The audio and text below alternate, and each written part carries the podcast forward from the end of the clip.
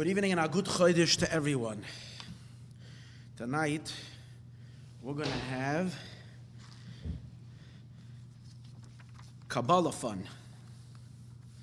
That's what we're going to have tonight. This is a smorgasbord of, of, of, of, of, of, of Kabbalah and Hasidus. And the reason I'm saying we're having fun is because this is one of those, this is a, this is a mimer that's like a dazzling mimer and it has got so much fundamental and like kabbalistic concepts that are like woo all over the place. And i don't know anything of what i'm teaching you tonight. Um, not that i say that the mimer is not understandable e- essentially. If the mimer was said it definitely is uh, understandable. But um, i could have used another four hours of preparation. And because i didn't for whatever reason, I didn't, but I didn't. Um, this is where the mimer is one big mumble jumble. But it is exciting because it is a fascinating mimer, even as a mumble jumble. And with the help of Hashem and with the help of everybody over here, we're going to have some really special, spectacular mimer tonight. Um, I had a thought today we should learn something about Rus because Rus is connected to Shavuos and um, we read Megillas Rus and Shavuos in many congregations. And Rus was the grandmother of David HaMelech, and that's the simple reason why we read Rus and Shavuos. And there's very little Hasidus on Rus. I never heard Hasidus on Rus. So I said it's got to be, and I said if anybody has Hasidus on Rus, it's going to be the Tzemach Tzedek. So my thought was, if anybody has Hasidus on Rus, it's going to be the Tzemach Tzedek. So lo and behold, I look in Nevi'im Iksuvim, which is the Tzemach Tzedek's Maimarim on the Nach, on the Navi, and on the writings. And uh, in the first book I checked, there's nothing on Rus. And then I checked the other one, and lo and behold, there's a few Maimarim on Rus. I open them up, and at least small, small, different, just Maimarim that are very characteristic of Tzemach Tzedek, where he's just jotting down, look over here, look over there, look over there, look over there, look over there, look over there. And the time you start looking, you're dizzy. So um, at the conclusion of the whole thing, like after all his Maimarim on Rus, which are really not a lot, he has suddenly the mimer that I'm looking for that really got me excited. Because the mimer begins, La Havin Inyan Megillas Rus. You can't get anything better than that when you're on a, when you're on a Hasidus hunt. You know, you see those words, La Havin Inyan Megillas Rus, means that this is going to be I don't know. It's just my experience. This is going to be. This is going to be a journey. This is going to be an experience. He's going to take us through the whole. He's going to open up new. Well, that's what happened. That's what the mimer is. It takes the entire Megillas Rus, and it explains it as it is in the supernal realms above, in the development of whatever. It's it's, it's really awesome. Problem is, it's completely, completely underdeveloped in my head I have not developed it at all. So I feel bad that you're going to have to listen to this. But with Hashem's help, I hope something is going to come out of it. Very special. So here we go. We're going to follow the story of Rus. Now, I don't even know the story of Rus that well. I had to review the story. Uh, so for me to teach it, a Rus al pi Kabbalah and al Chasidis makes it extra hard. But let's see what's going to happen here. The story of Rus We'll do a little, a little abridged version. Um, goes back in the days of the Shoftim, when the Jewish people were ruled by, they didn't have a king, they had a different ruler, it's called the Shoftim. And these rulers ruled, they were, the, they were, the, they were uh, running the land, they were instead of the kings. So this is the early days, like uh, after Joshua, after Yeshua is passing. So the next couple of generations, was the era of the Shoftim.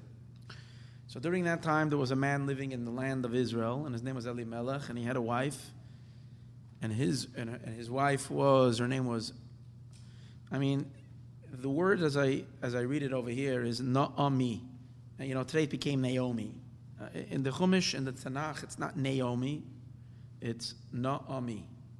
So that's uh, her his wife's name, Naomi, and they have and they're living in the land of Yehuda.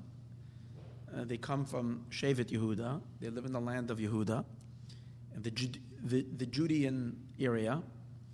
And uh, they have two sons. Their two, two sons' names are Machloin and Chilyoin. There is a famine in the land, and Elimelech decides to leave the country. According to the Medrash, he was a very wealthy person, and he had a lot of tzedakah to give. He needed to support the whole community. He didn't want to do that. That is according to uh, the Medrash. Simply, whatever. There was a hunger in the land, so he leaves the land, and he moves out into the land. Into the, he goes down to the city, to the lands of Moab, into the fields of Moab, to a different country, where maybe over there there wasn't such a ravishing famine.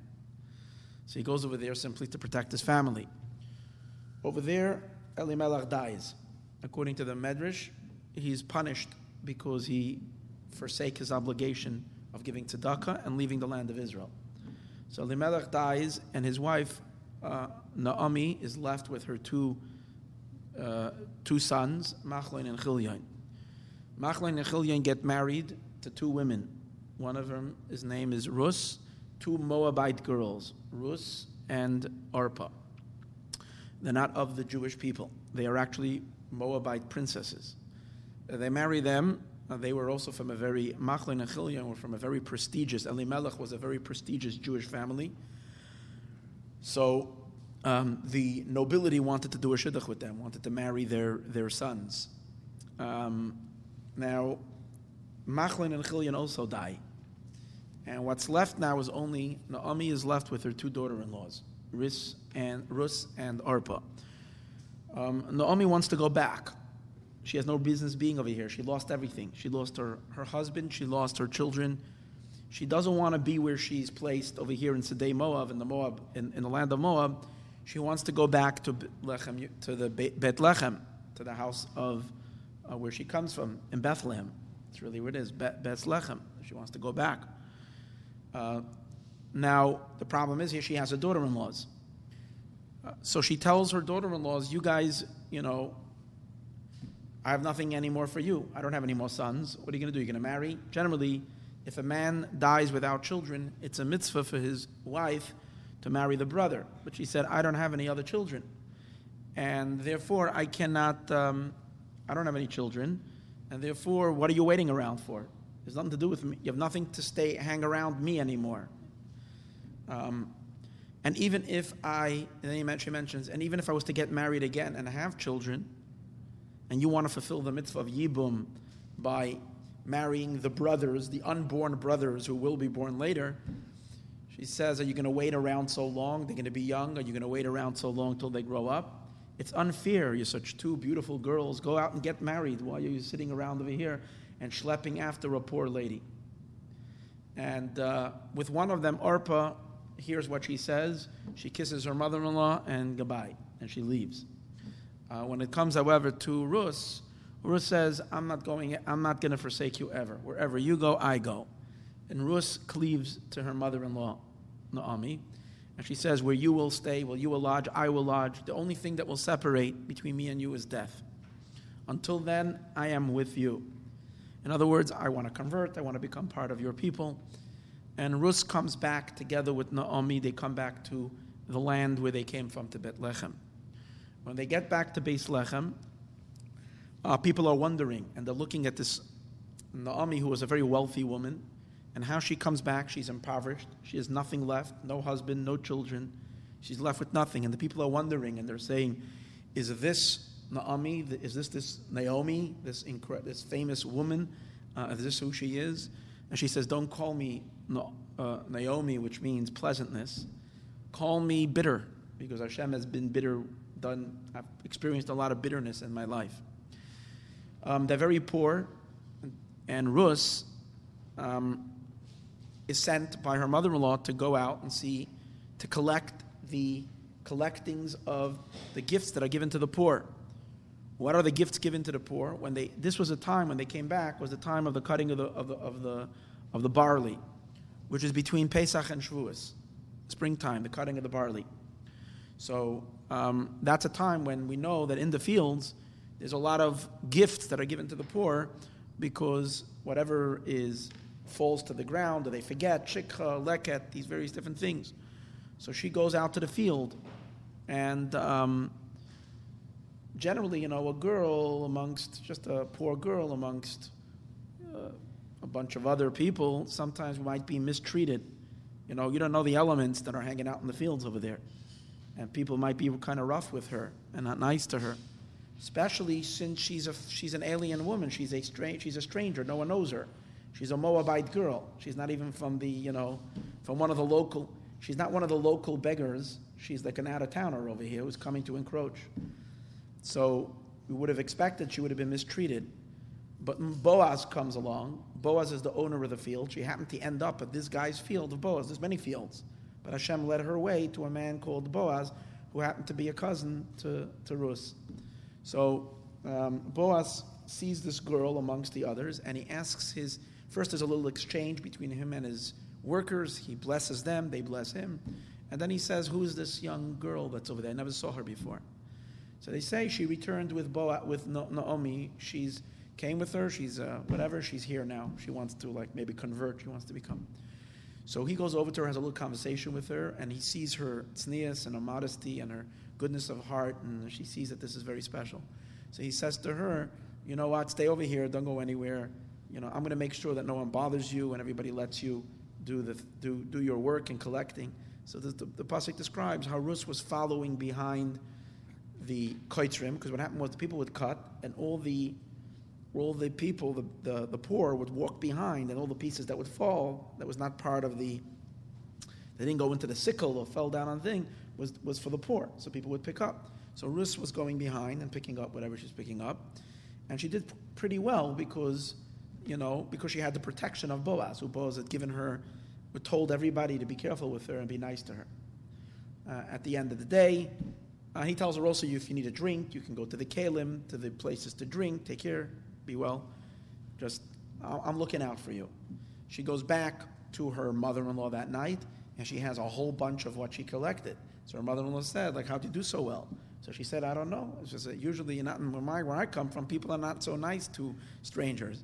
And over here, I meet the owner of the whole, of the whole uh, plantation over here, or the whole huge field, and uh, he's, I'm just a poor girl, and he took, and he was so nice to me, and so kind, and so generous, and so good.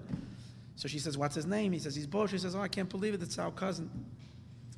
And um, so, anyways, the story is that he, she suggests to, to Rus that maybe he will marry you because the law is that um, there is a mitzvah that what happened is that all the properties that Elimelech had, he sold before he left to go to Moab. I think he himself sold it.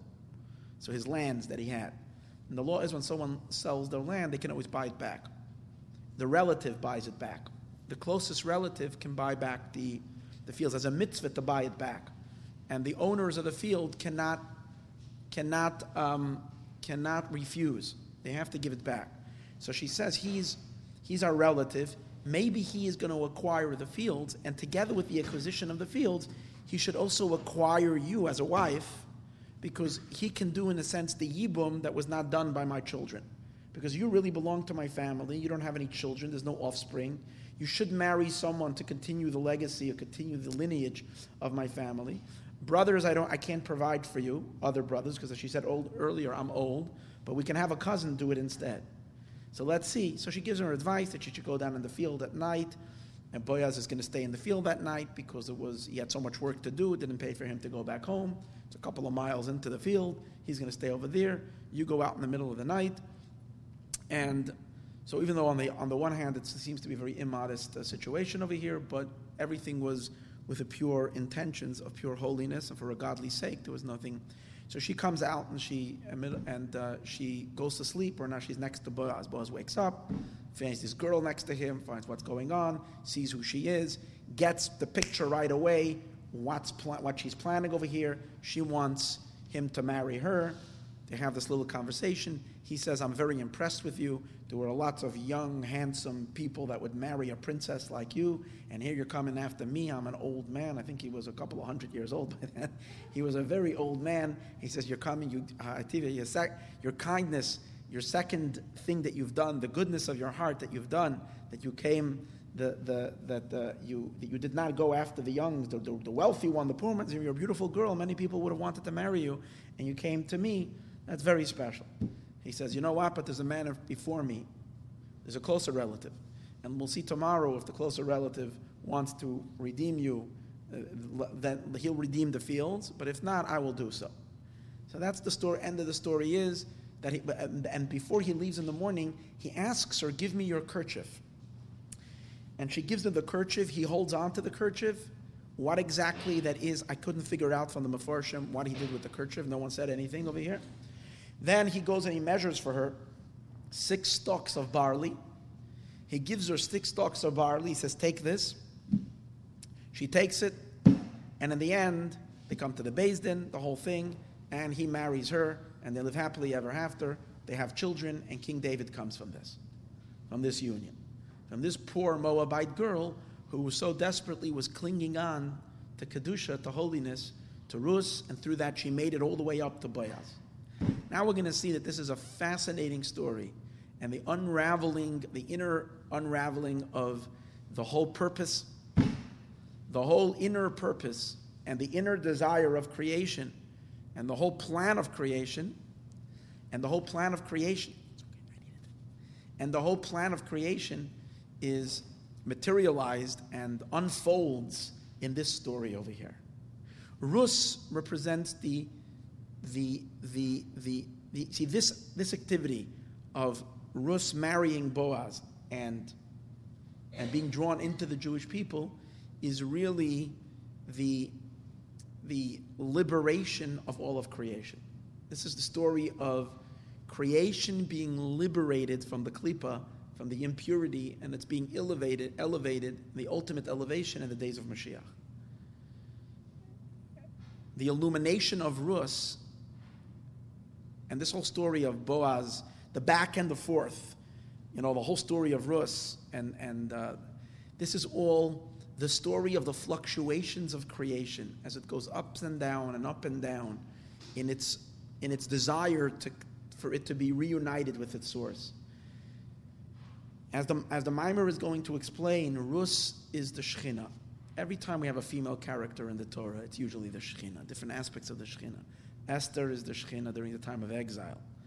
Rus is the Shechina in general during the time of its uh, involvement with creation. The Shechina is a very dark entity. It's a very holy entity because it's godly. That's to us.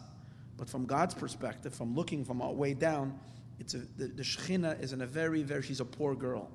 She has very, very little light because she could not dwell in the lower worlds and give life to a creation if she would be enlightened. If the Shekhinah is filled with godly truth, the Shekhinah can't in any way create a world because, because what's the Shekhinah? Shekhinah is the, the, the, the, the divine, the energy of God that is implanted in creation. Now, the very notion that the Shekhinah has to create a creation, enliven it, what does that mean? It means that you have to create a make believe situation like there is a world, like there is possible for there to be a world. There cannot be a world. There's only one reality, and that's God. So, what's the world? The world can only exist if there is an absolute cover up on truth. And that's the impoverished state of Rus. Rus is lacking light, and she's clinging, she's thirsty. The Shekhinah is longing for a little bit light from above. And that's her clinging to Naomi. Naomi, as we're going to see in the Mimer, that's her, that's her source, her spiritual female source, which is Bina. Bina is a place that has a lot of light, a lot of understanding. Malchus, which is the Shekhinah, the light is extremely reduced. Bina, the Rus, is clinging to She's clinging to Naomi, and through Naomi, she makes her way to Boaz. Boaz is the power of Das, as we're going to see in the Maimer, who lifts her all the way back up into the Kesser, back into Mashiach's days. Lifts Malchus with her entire family, which is the creation, and all the worlds of holiness back into an, a complete union with God. And here in the, in the whole story of Rus, we have at the beginning of the story, we have the See, the story of creation, really, to put it, to summarize it in, in, in just one sentence, the story of creation is God takes a piece of himself, makes it feel as if it's independent, separated, disconnected. It becomes very dark. And the story is, the desire is that that darkness should struggle its way through the darkness and come back to light. That's the story of creation. It's also hinted to in the story of Adam and Chava. Adam is, represents Hashem. Chava is a rib from God, which is the Shekhinah. She's created as something to be separated. Vayiven, he builds her up an entire, he builds up the world. He builds an entire universe around the Chava. But the point is that Chava should come back and unify with her husband. She should realize that she's a limb of her husband, and meaning she belongs attached to her husband, and they unify together and they become one again. And that means that the creation is integrated and assimilated into the unity of God, which is the re- only reality before creation takes place. Before creation takes place, it's clear, conspicuous, open, and manifest that Einoid Movade, there's nothing besides Hashem, and nothing can exist besides Hashem. During the time of creation, there is darkness and concealment. And that's the idea of the rib, Chava. And then the joint, the point of it is the both of, both of them join together again. In a more elaborate version of this separation of Adam and Chava is the story of Rus. The first chapter, when everything is going bad, where everybody's dying, Elimelech is dying, and Machlin and Chilyon are dying. That's in order to enable Malchus, the Shechina, to be in her darkened state. You have to dim the light. You have to contract, dim, dim, dim, dim, dim, dim the light. Because if the Shechina, again, is going to have a lot of illumination, then there can never be any more. You can't play hiding, hide and seek because there's no one hiding. Hashem is very obvious. So therefore, there has to first be a process of everything going downhill until we reach the point of darkness, where Rus and even, even Naomi, Naomi is Bina, she's also in the dark, as we're going to soon going to see in the Maimer. There is a diminishment of light even in Bina, and definitely in Malchus, and the two of them struggle their way back into, in order to be reunified with, with, with holiness and with godliness. That's the general story. From this comes David HaMelech, who's David is Mashiach, in which, in which he's going to introduce a world that is completely integrated and unified in the Achdus of Hashem. So let's read inside. I just gave you a little bit of a nutshell of what is going on over here. Lahavin inyan Megillas Rus. To understand the idea of Megillas Rus. Ma inyana. Basically, he's going to explain Megillas Rus is the story of Malchus. And we see physically it is that way. This is the story of the kingship of, of the Malchus Beis David. This is the Jewish monarchy, the Jewish kingship. The, the royal family was established. So Rus is the story of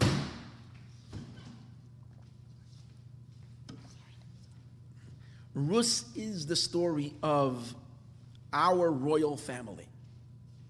So spiritually, it's also the, in, the inner workings of Malchus, which is the whole plan of creation. So ma inyana, what's the inyan of Rus? The Muchach Misayf Megillah. It is clear from the end of the Megillah, Shabal Saper Mehechin Yatza David. Where does David HaMelech, which is God's reign in the world, that's David. David is just an agent for Hashem's kingdom. So, but David represents the full glorious kingdom of the Abishter, of God. So David is already the final product. The Abishter's kingdom God's kingdom fully realized, fully manifest in this world. But in order to we get to David, we have to go through a whole struggle of Rus. As he explains at the end, the Chetzrain Hoyled that Chetzrain, who is the grandson of Boaz, great grandson Hoyled as Yishai gives birth to Yishai, and finally, the Yishai Hoyled as David. Yishai gives birth to David. So we need to understand what is the connection of Rus, the story of Rus, to the development of the divine kingship in this world. Inyan. Also, we need to understand the ikar inyan. Yash we need to understand lama yatsa David. Why does David the Melech come out from such a shady family? The whole story with Rus is a very, very, very not clean. I mean, you would expect the king, royal family, should come from the nicest family of the Jewish people. You call it by Hasidim, they call it Gezha. You would expect that David HaMelech would come like from the real Chashiva families that there are, right? big rabbanim, Rosh Yeshivas, uh, well, you know, they would come from. And understand, David HaMelech comes out from all kinds of tsaris, and there's a big stain in his family. And Dafka from there to the point that there was a whole question if David is legitimate. He's even a legitimate Jew, because his grandmother was a Moabite woman. And what's the problem? She converted. But Moabite, the, the, the, Moab, the Moab family, is not allowed to convert into Judaism. It's such a klipa, it's such a dense darkness that we can't assimilate it into holiness. It's a, it's a, it's a prohibition in the Torah. Lo yavi mayavi v'amoini b'kahal Hashem. That an, uh, any Ammonite and Moabite are not allowed to come into the into the. So there was a whole question on David if David is even legitimate. In the end, the Chazal learned out that it's only a man is now that a man convert from Moav cannot be integrated, but a woman could. But that wasn't so clear. So David's kingship was always shrouded in doubt, and there were always cynics, and there were always people that were saying things about it. And the question is, why does the why does the kingship of God in the world? I mean, see, Hashem doesn't have to work with second best; He could have made it in the best way. But now we understand, as we're learning, just based on what we just said before, we get a little bit of a picture of the whole thing. The whole idea of David, hear this, this is crazy. Oh, this is so lichtig. This is so unbelievable. The whole idea of David is to enter into what is kingship?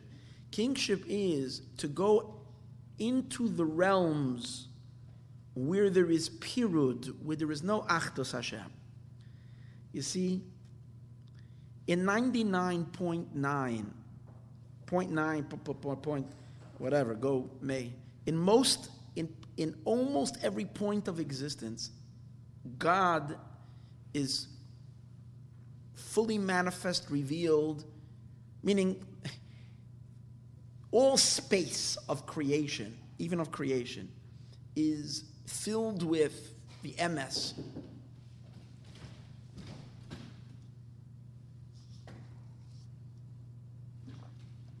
is filled with the emes and the acknowledgement. It's filled with the emes and the acknowledgement of Einoid Mulvade that there's nothing but God.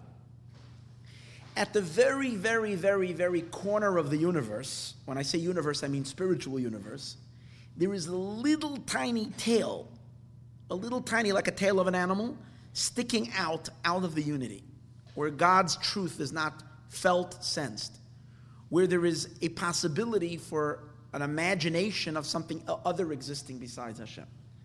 That's called the three lower worlds. Bria, Yetzir, and Asiya. We think that's the sum total of creation. That's the very nether end of creation. That's the very little, little hair sticking out. That's outside of the unity. It's outside of Achdus Hashem. If it's outside of Achdus Hashem, what's the point? But the whole point of creation is dafkin, that little tiny tail.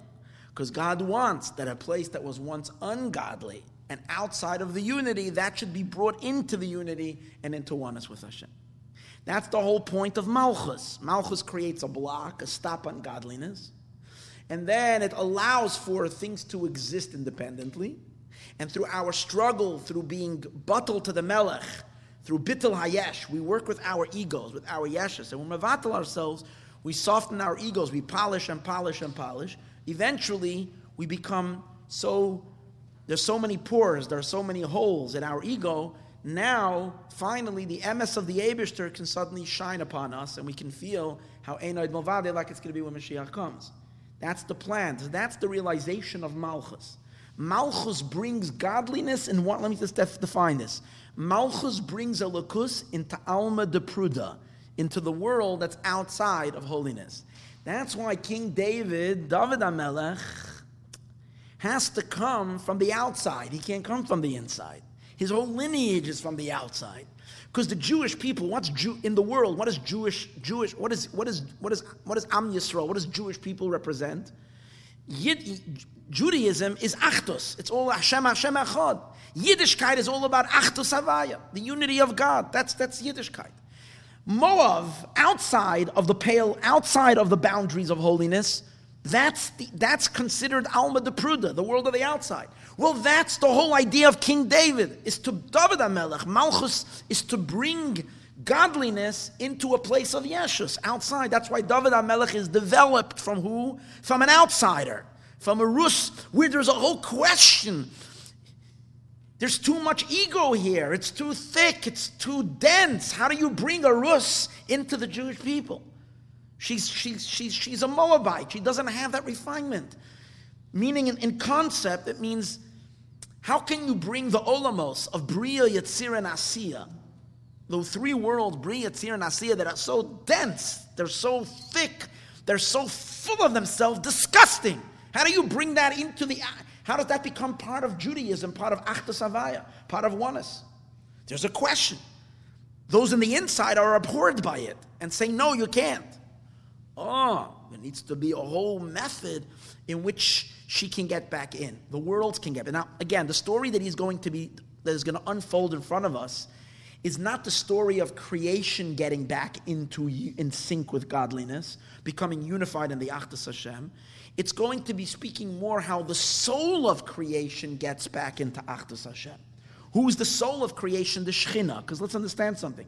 As we mentioned earlier, from the perspective of pure godliness, Shechina too, the king, the attribute of kingship itself, is also a distortion, is also in a sense a lie. The Abishter being a king is a lie. What is it a lie? Chas v'shalom. What do you mean a lie? It's not emes. Because mitzad the deeper truth, mitzad the truth of, of way, way, if, if mitzad the emes of avaya, mitzad the emes of godliness, there cannot be any existence but Hashem. So there has to be a concealment and a cover up and a block. And so Shechina is darkness. As we said earlier. What did we say about Chava? Chava, Chava was amputated from Adam separated. If Adam is God, Shechina, which is Chava, has been amputated, cut off. She become, and that's pathetic, distant. So, in order to rectify creation, there first has to be a rectification in the soul of creation. The Shechina needs to be illuminated with the light of HaKadosh Baruch Hu, and eventually that causes a purification in the family of the Shechina. What's the family of the Shechina? The worlds. And that's the whole story of, and that's what Torah is. What is Torah? Torah is godliness from above, the truth of Hashem. It's the emes of, of Elokus, of the Abishter, being transmitted into the world of the Shekhinah, being transmitted into the world of Rus, and slowly but surely bringing, bringing echad consciousness the consciousness of Achdus Havaya, of Echad, of Einoid Movadoy, into the world of Pirud. That's the whole union of Matan Torah. It's, it's, it's, it's uh, the Alter Rebbe explains, we were learning, speaking about this today in the morning. The Alter Rebbe explains that the whole union of, of, um, of Matan Torah is the Ish giving to the Isha, the man who is the husband, which is the Abishter, giving to the Isha, which is the world, which is the Shechina, which is, which is the souls that are separated in the world. He's giving her of his fire, of his essence. He's putting a little bit of himself into her. And once she experiences a little bit of him, then what happens to her? She longs and longs and longs and longs and longs with crazy longing, as the, as the Chumash says, Vel ishech chukasech to your husband will be your longing. What does it mean to your husband will be your longing? It means the female world of the Shekhinah, with all of the creations, are really longing for truth. They want the emes. We can't live. This is a false world we're living in. This is all lies. And when we say lies, I don't mean someone is lying to us. When we say lies, we mean our fundamental sense of reality, our very fundamental basis of existence is a distortion. So, but as a result of Torah, thousands of years of Torah, it's the transmission from him, from, from the Abishter into the world to purify and purify and purify every aspect of creation until she, the world of Chava and the world of Rus and the world of the Shechina, can be unified into the Achdus of Havaya as it is mitzad, mitzad, mitzad above. This whole story of the story of Rus is all going to culminate, as we're going to see soon, in Boaz, being the element of Das, who takes, who connects everything, Boaz is going to take the Ein Sof, the emes of Keser, the emes of, of Einoid Mulvadai, there's nothing but God, and he's going to transmit it to Rus, by giving her six barley. Remember, we said in the end of the story, he gives her six barley. The six barley are the Shishi Sidrei Mishnah, the six parts of the Torah, in which he gives her to illuminate her world. That's what's going to end up with. Six kernels of barley is the whole story, where he will give her to be able to take, and that, but until she gets that barley, there's a whole struggle up and down.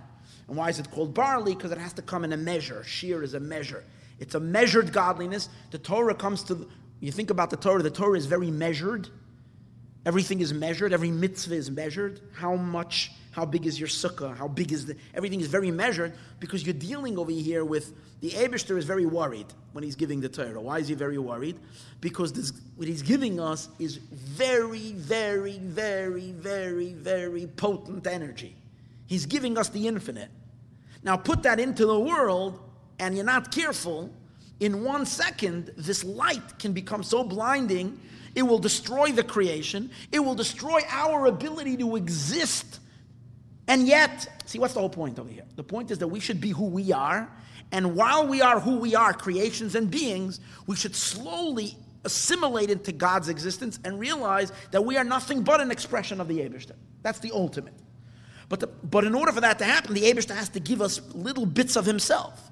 But if he gives us a bit of himself, and, the, and, and we don't, and it's not, and we're not very careful, I mean, and he's not very careful how it comes down, it might be it might be such a powerful revelation of his truth that we're not here anymore, like happened by Matan Torah, that the Jews died, and that's not the point.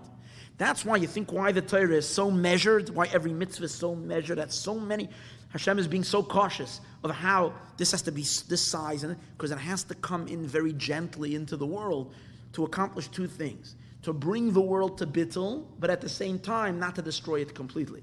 Because we, the Abishter wants there should be us, but us unified with Him, not us nullified by Him.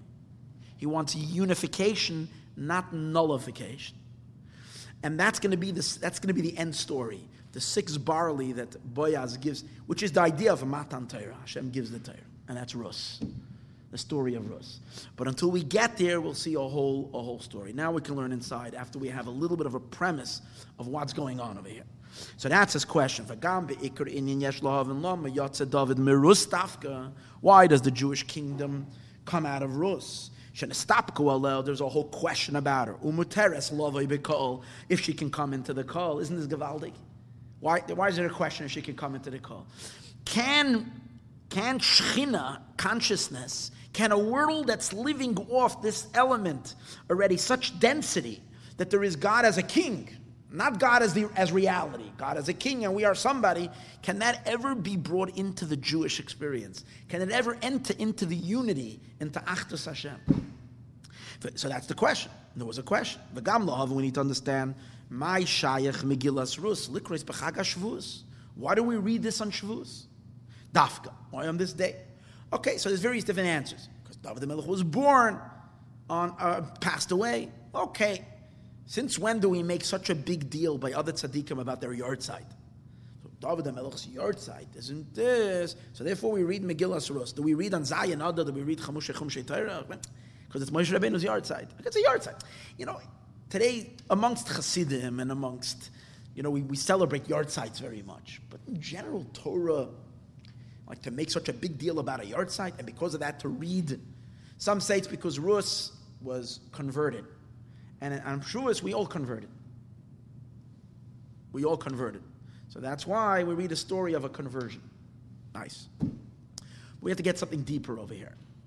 Hine Lahavin calls that to understand all of this. Yesh lahagdim tchila. We first have to preface. Lahavin klalis inya Naomi ushnei banel to stand, understand the general idea of this Naomi and her two children, the Nashim Shalahem and their wives. First of all, what he's going to do over here is before he begins, he's going to give us a little, I don't know what it's called, a little introduction by doing a who is who in the story. In other words, we're reading a story about a bunch of characters. What the, the Tzemach Tzedek is going to do, he's going to start defining. He's going to say, Rus is Malchus, Nomi is Bina, Elimelech is Chachma, Machloin are the, there's two children, Machloin is Chesed, and the, Machloin and Chilion, the two sons, are the six emotional attributes. Let's get a knowledge of who is who in the Megillah. Once we have the story of who is who, Then we're going to start developing the story, how these all attributes interact and everything that happens. And it's interesting. This story was a physical story that happened in this world. There was a family called Rus and all this. But this, the Torah we know, is just a garment for a more godly or spiritual story. So the reason why the story unfolded this way in the physical is because of the spiritual story up there in the higher realm of how this all the the the, the, realm of the divine of how this all happened up there. And from there it was mirrored and reflected and physically it was we might say incarnated in a physical form down here below. So uh, uh to understand this who is Naomi Shnei Banel, who is her two children, the Nashim Shalahem, and who are their two wives, who is Rus, and who is Arpa, we need to know who she is as well, Shen Rusvi Arpa, the Isha Elimelech. We also need to know Isha Elimelech, and we also need to know the places where they come from. They begin in, in Israel, in, in, the, in the lands of the Judean hills, or Judean, and from there they move out to the fields of Moab. What is the fields of Moab? And afterwards, once we get the idea of who's who, then we're going to get in the next paragraph, he's going to, based on the continuation of the verses. Hine Amar Azal, the sages say, Al David HaMelech, Allah Shalom, about David HaMelech, Sheyatza Merus. She came out from, David HaMelech came out from Rus. Shahayim Ravel HaKadosh Baruch Hu. David HaMelech satiated God with songs. God is thirsty, thirsty, and David HaMelech was the one who filled Hashem's thirst. He quenched Hashem's thirst with all of the singing that he sang. He quenched God's thirst. Hashem was thirsting for praise, and David HaMelech filled him, filled his cup beyond. So that's the because the word rus comes from the word uh, kaisi revaya. My cup is full. Ravaya is, means full. Right? V'gam lashon rus, satiated or quenched. V'gam lashon rus moiral zeh. And rus also the, shows upon this. Because rus is malchus. Makamacha stated elsewhere. I wish there would be some hint to where this makam achar is, has been explained. So, because the mimer does a lot of uh, does a lot of kamashakasav makam achar, and I have no idea where there is a source for this mimer. If the Tzemach Tzedek has, if there's a previous version of the Alter Rebbe, there's nothing in the back. It just says where the mimer is found, Nimtza Babich, in which booklet they found it. But that's it. So I really don't have much to work with over here. So where's the Makkah Makkah? I don't know. Bidrush Har Sinai, he does say, in the Drush of Har Sinai, but which, which mimer is that? Al Pasuk Leman Yezamer Chachavay. See, I think it's a little hard. I didn't have clarity in this when I was learning it before. Um, again, we're trying to figure out why we're trying to identify Rus with Malchus, with the Shekhinah. So, besides for the fact that she's a female, and in general, all females are related to Malchus, but we need to find something else about her, about Rus that connects her to Malchus. One of the things are that the, the, the Gemara is saying that David HaMelech was, comes from Rus because he satiated God with, with, with song. That means that David HaMelech, that Rus is called Rus because, because of David HaMelech singing. So she has something with the singing of David HaMelech, with his song. What's the idea of the singing of David HaMelech? Singing Shira, in generally in Hasidic terms, the Levium sang, for instance, the Levites. And now we're learning the Parsha Nasei about the Levium and their job. One of their jobs was singing. Singing on the Torah is always about longing. Most song is about expressing love, desire, longing. Okay? So, the world of, what did we say earlier? What characterizes the world of the Shekhinah, the world of Malchus? What characterizes that world? Well, what characterizes the female world? Well, the Torah tells Chava right away what's going to happen. Vel chukasech, your longing is to your husband. In other words, the female world is always longing for the male revelation, for the light from above. Because in the, the is the Mashpia. And the world of darkness is looking for light. And that's why David is always singing, because David is Malchus, and Malchus is in the dark, and Malchus is burning up with desire. And that's character, it's also seen to be in Rus, in the idea of Rus meaning a song. Laman Yizar Mercha that Kavoid is always singing. Kavoid is Malchus. Because kavod means glory, and the king is glory. Let's sing. The Ka'ara, so the Zohar says, Nahoiretata, the lower, the lower lamp, is always calling out to the higher lamp. And it's Veloy Shachich, and she never comes down. What does that mean? What does it mean, the lower lamp, and what does it mean, the higher lamp? Yehudi Allah, the, the, the supernal unity, godliness as it is manifested in the higher worlds, above, above creation, in the higher dimensions. That's called the that's called that's called the higher law, the higher light. The worlds in which there's no malchus, the worlds that are living in Shema Yisrael, Hashem Elokeinu, Hashem Echad consciousness, total union, totally oneness. There's no creation. That's called very bright light. Malchus is also light. Malchus doesn't mean there's no God, Chas v'shalom. Malchus only says the Abishter is a melech over the world. So Malchus is giving, creating, creating a what? A situation, is creating a, a, uh, an environment, creating a possibility for something to exist, and the Abishter is the power in it. As we spoke many times, that Baruch Shem Kavod Malchus Voed is the same idea of Shema Yisrael, Hashem Lakeinu, Hashem Echad, but said in a much softer manner. It's also Achdus. It's the unity of God, but God being a boss over the world, not God being the only reality. God being the controller over the world, the superpower of the world. Oh, that's a, that's a dim light. You see, there's two lights. There's a bright light. They just put in two different, over here in our shul, they made it that we, until now we only had lights. You could turn it on, turn it off. But now we got dimmers today. You can make it bright and you can dim it. So this is the difference between Malchus and the higher, and and, and, and the higher spheres are bright light. They're living in bright truth. Malchus is dimmed light. So Malchus, because she's in the darkness, she can't stand her darkness because she knows it's a lie, and she crawl and she cries, and that's what it means. To your husband will be your longing because you want to get out. So to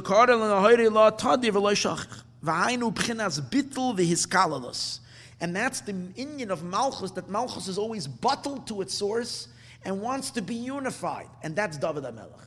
David HaMelech would sing to Hashem in the level where a small candle is jumping into the big flame and it wants to be lost in it. David HaMelech, however, achieved ultimate bittul, ultimate union. Rus is still on the outside. Shazau ikr tachlis abriya. This is the ultimate purpose of creation. What's the ultimate purpose of creation? That there should be a creation which has an identity and has a beingness and is separated, and from its separation, it should make its way back into unity. What type of unity? Total fusion. The, the desire is total fusion. The desire is David HaMelech. David HaMelech is total fusion. David is already a Moisa Mashiach. David is already, I mean, it was a little snapshot of Mashiach. David HaMelech was physically alive earlier, but David is the concept of Mashiach. So the Liyaman is a merchachavay, the lower flame to be absorbed in the higher flame. As he says, Shazau abriya liya is bitel hayesh. There should be yesh, there should be a something, and that yesh should be batel ayin, should be totally nullified. Oh, but v'hine yesh beis b'chinois b'malchus. There's two levels of malchus. Panemius malchus, the inner point of malchus, and there is the chitzonius of the malchus. David HaMelech, is going to explain in the, minute, in the minute, is the pneumius of Malchus, the inner point of Malchus. Rus is the more external side of Malchus, the part of Malchus that, ha- that, is, that is not so unified with her source, the side of Malchus that has more, more yeshus, more sense of self, more, more disconnect, more darkness, because it's dealing more with the world. Malchus has two parts to it. Malchus has the outer part of Malchus where she's a melech over the world, and the other part of Malchus where she knows that she's just a distortion. So David the Melech is more related to the higher part of Malchus. Rus is more related with Malchus as she is the mother of creation, a more darker side of Malchus. As he says, B'Malchus, Pnimius Malchus, the innermost of Malchus, Haine Shesharsha B'Pchinas Machshava, where is the, the root of Malchus, where Malchus really begins? It's in the, it's, it's, it's in the Machshava da no emloich in the Abishter's desire that I want to be a king. So let's understand something. This is a very important idea. I'm sorry, I'm explaining a lot. because these are very, very, very deep ideas, which you just can't just bubble them up. And so there needs to be explained. And what is the idea? He's saying that the shirish of Malchus is the root of it is in the machshava of the Ebishter of Ano Emloich. See, what he wants to say is that Malchus and essence, Chava, let's take Chava, let's go back to the story. Chava, which is the, the which is Malchus. Where does she begin? Eventually, she's built up to be a separate entity. But where does she start? She starts as one of Adam's ribs. Ribs. She's part of him. Now, when Chava was part of, of Adam, was she not Chava? She is Chava. She's Malchus.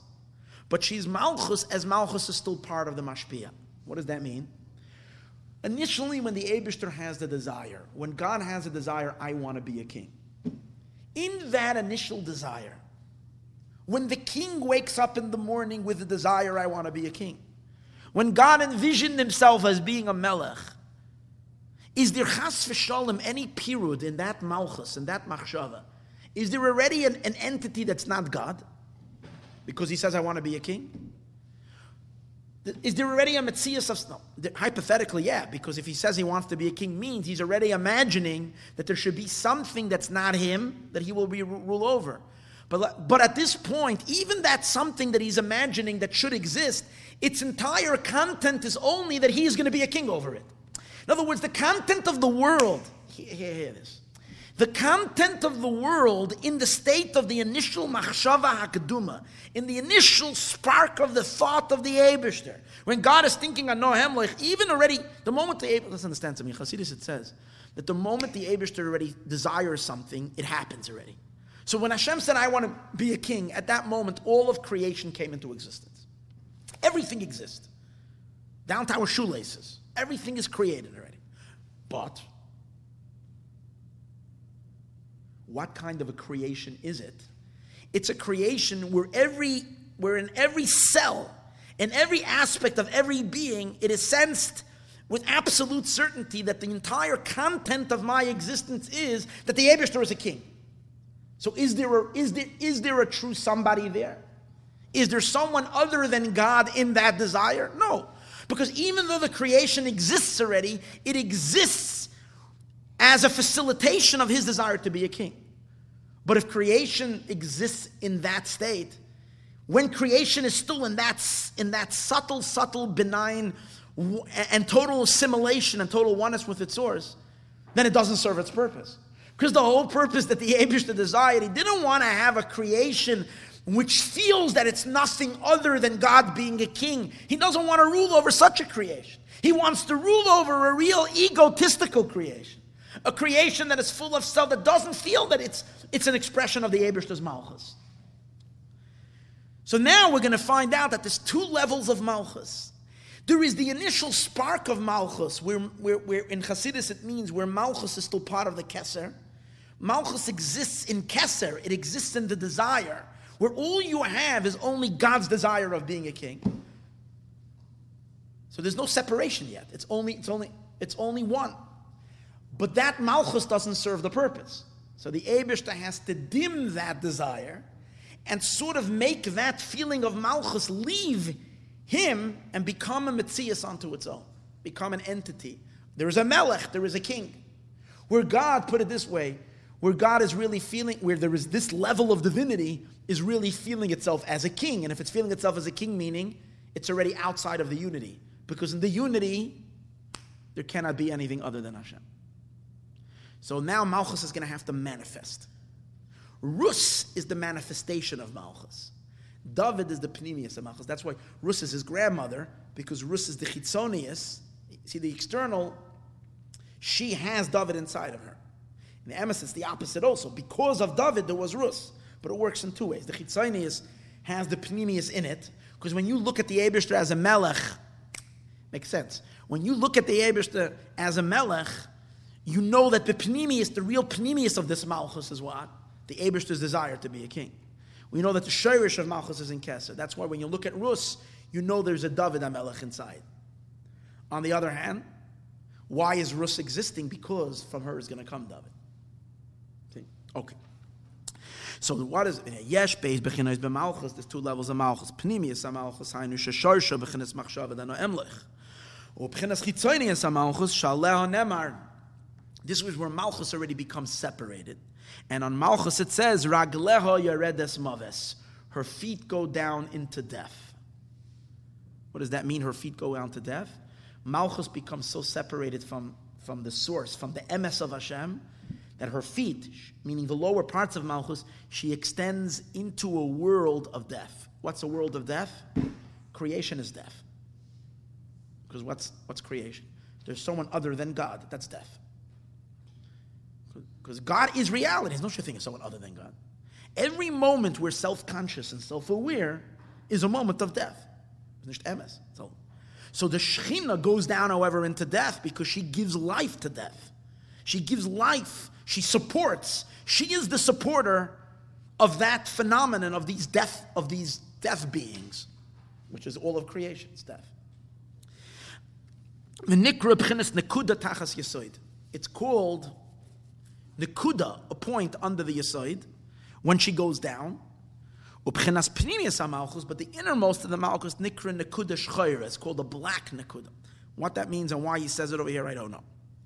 V'hinei Rus, now Rus, now we're going to want to identify Rus, who Pchinas Chitzaynias Malchus.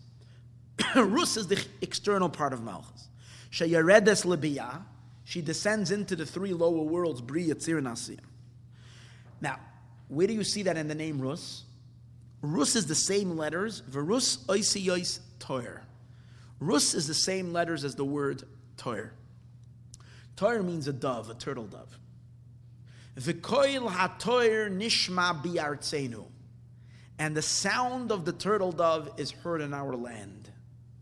There is a pasuk in Shir Shir. What does Rus have to do with the dove, with the turtle dove? In Shir Shirim it describes the Yitzias Mitzrayim. And it says like this. I'm going to read to you a pasuk. It says, "Ha." Right in Shir Shirim Bays. Tes Vav, I think. Oh, Yud Beis. Hanitzanim niru ba'aretz. The the the uh, nitzanim, the the uh, buds, the um,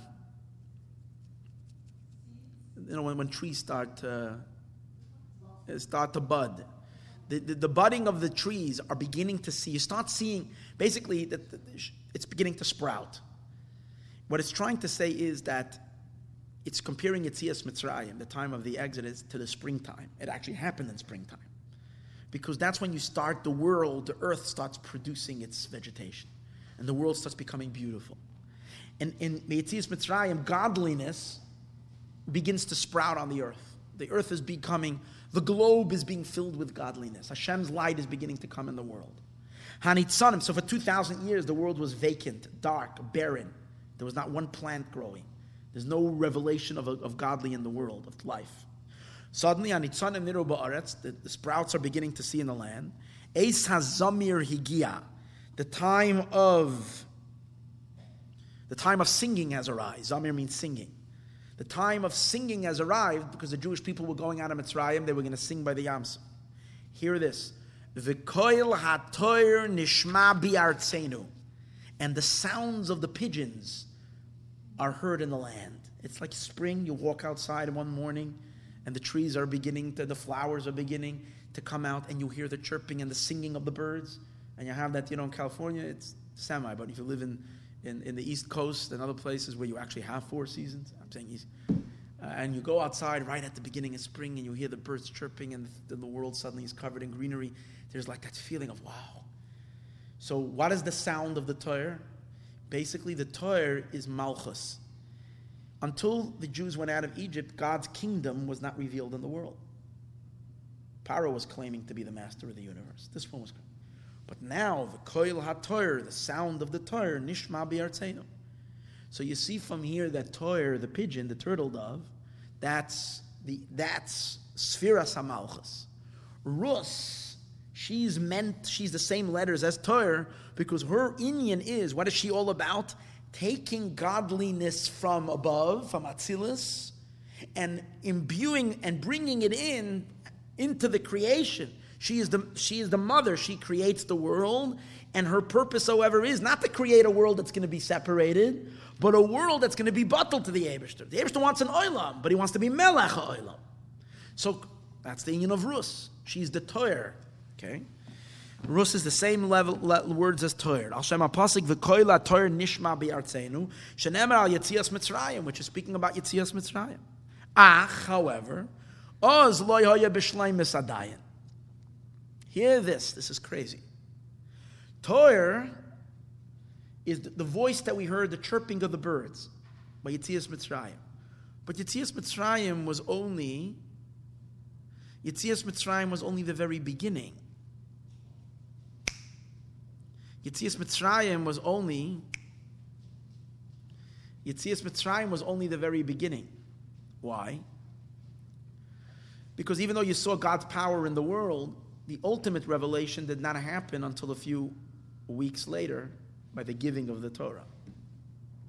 By the giving of the Torah, God's kingdom was fully manifest in this world. In a very, not only that, but you didn't only have Malchus, God ruling the world, you had a revelation of what we call Yechudi Ilah. Everybody hearing what I'm saying over here? I'm feeling I'm, I'm not, no. Yitzias Mitzrayim was an act of sovereignty. The Abish is the balabas of the world.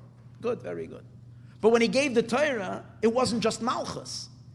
Malchus was imbued with godliness that's higher than Malchus. Because the Abishter said, Anoichi Havaya Elokecha. I am Havaya. In other words, God revealed in the world the masculine. See, that's the difference. See, Yitzias Mitzrayim, we might say, is a feminine revelation. It's the revelation of the Abishter being the king over the world. It's feminine. That's the Shekhinah. But by by by Matan Torah, it was the Chibur, it was the Yichud Hakadosh Baruch Hu Shechina. The, God Himself, the man, was revealed in the woman. Hashem was revealed in His wife, and as in that sense was unified with her, and in that sense He was revealed in the world. So there was a full-fledged revelation of oneness of Achdus Hashem in the world. Hashem was beyond being a king during the time of Matan Torah. It was just Achdus Hashem. That's what happened then. Everything was removed. Ah, so what happens to the Torah? Uy, what happens to the Torah? When the Torah is filled with light from above, she becomes Torah. Isn't that crazy? The Torah, which is Rus, if you add a hate to the end of it, so now she's not Torah, she's Torah. Torah is Malchus. When Malchus gets the light from higher, which is the light of Bina through the higher hay, which carries to her the light of Kesser, which Kesser is the emes of Hashem as Hashem really is, what does it do? You have full manifestation of God's world, of God's emes in Alma de Pruda, in the worlds of separation. You have a Mashiach moment for a second. It didn't last, but Torah was here. That's why we read Rus on Shavuos, because Shavuos is a time of Matan Torah. But we first have to develop Rus, and then we can bring the hay into the Rus, and then she becomes Torah, full of manifestation, full light. Just like we said before, she has the six barley, she also has the hay. That's why she, she from Rus becomes Torah. We'll see later. So as he says, Ach, at the time of Mitzrayim, the gilui of the of Malchus in this world was not b'shlemus adayin. But when the hay of Shem Avaya, the higher hay, is shining in her, the Hainu Bchinas Bina, when Bina is shining in Rus, what happens? Is Savidas Torah. Then you have from Rus, in other words, that little pigeon is roaring like a lion. By Yitzias Mitzrayim, you heard a pigeon singing. By Matan Torah, oh, and I'm not making this up. I, I thought I am. I still made a silly, silly poetic thing. But in truth, it's not. Because we've said that when it says, um, Aryeh Shag, the lion roared, Mila Yira, we learned in the other mimer, that's the mimer Anoichi, Hashem Elokecha, God was roaring like a lion. When God said Anoichi, that's the lion roar. But, but where was it coming through? It was coming through the mouth of the pigeon. So the pigeon was roaring like a lion. The Torah, Rus, became a Torah with a hay inside it with the upper hay, which is bringing down the revelation of higher than Malchus, the emes of Einoid Movade. V'hainu b'chinas bina is savidas Torah kemevur b'zoyer as explained in v'hainu shebematen Torah is gale b'chinas rus By Matan Torah, there was a full revelation of Rus. That's Rus. What's David? David ubchenas pnimius malchus. David is not malchus in a manifest external state, but malchus in its pnimius origins. Al Shem Apam Oides Avaya. He's called David, he's a son of Yehuda, and his inyan is Oides Avaya, total bittul to Hashem. Shaloshan Haidah, Shu inyan bittul betachlis, total bittul. V'gam kamosh kasa b'zoyar David Iskin. And I don't know what that means. Like it says in Zohar, and again, the Maimer doesn't have any footnotes. I don't know what this is. Ve'eli Melech, again, for the Teichen of the Maimer, it's not so negeya, I think, to know this, understand this so thoroughly, this idea of David being Pnimius HaMalchus. Okay. Veli Melech Baila, Eli Melech her husband. I'm sorry. Veli Melech Baila de Naomi, de Naomi. Elimelech, who is the husband of Naomi, who is he? Who Bchenas Chachma. He is Chachma. Now we're going to see soon Chachma is going to play an important role in the development of Rus. Chachma is going to, now what's going to happen over here with Chachma, hear, hear, hear this, it's really, it's really interesting. Chachma is going to come onto the scene for a very short period, and then he's going to get out of the way very quickly. In order for Rus to be able to, in order for, in other words, in order for, in order for Malchus, for God's kingship, and the desired, and, and Hashem's desire of kingship to be manifest and realized, that the Hashem's desire of creation to be fulfilled, it's going to all come through Rus.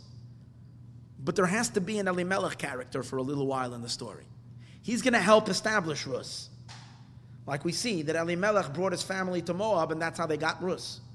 Without Elimelech, Rus would never be there. Elimelech had to decide to leave and go out and leave town, right, to ditch town, and when he decided to do that, that's how we got Rus. But Elimelech doesn't hang around too long. He's there and he's gone. So we're going to see soon that Chachma, the Elimelech is Chachma, Chachma plays a pivotal role in bringing Malchus into beingness. As we know, Abba Yased Brata, that Chachma is the father, he's, he's the source of the daughter, Bina is the daughter. So Abba Yased Brata, Chachma has to be there, but Chachma can't hang around. I'm, I'm, I'm, sorry for spilling the beans already now. Because Chachma, if Chachma hangs around too long, Rus can't be Rus. Because Chachma is Kayachma.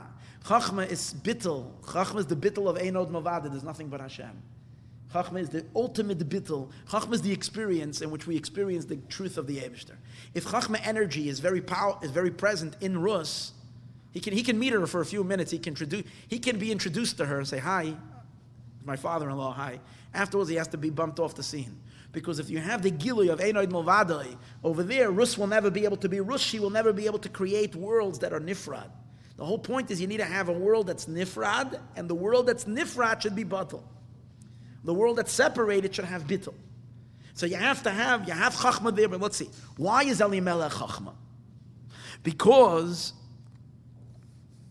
Elimelech Baila Denomi, who B'chinas Chachma is Chachma. Ushmai Moira Olav. And his name, everything is in the name. His name indicates that he is Chachma. Why? Um, where do you see that? Um, Allah Valmidas Malchus. His name indicates, is indicative of him and on what he produces. He is the source of Malchus, because Chachma is the father of Malchus. And we know that your father and mother, and they have children. We know what the Gemara tells us, and it's in it's in yesterday's Hayom Yom, I think it was, or in two days ago Hayom Yom, that the father is more connected to his daughter and the mother is more connected to her sons. Ishmazri Atchila Yoldas Nakeva. So Malchus is connected more to Chachma. So in the name Eli Melech, you have both aspects. You have Chachma and Chachma being a source for Malchus. Why? It comes from two words, Eli Melech. Eli means Keli, my God. Is there any attribute that can say about God that it is my God? Which God, which attribute contains Hashem? Which God, which attribute is God fully invested in? Only in Chachma. Chachma is the highest attribute, and the Or Ein Sof only reveals itself in Chachma. Bina already doesn't have doesn't have the Or Ein Sof. Bina has already a translated version of the Or Ein Sof. Is already Bina is already being smart. Bina is already trying to figure it out. To figure out, you can't figure out the Ein Sof. Chachma is not interested in figuring out. Chachma just allows the MS to shine. That's Chachma. It's a window. So in Chachma, the, so Chachma is the only sphere that can say, Keli, he's my God, because it's fully assimilated into Chachma. But Elimelech is not only called Keli, he's called, he's not, he's not Eli. There's many people that are named are Eli. He's not Eli. He's Elimelech, because he's a source for, for Rus, which is Malchus. Allah al midas Malchus.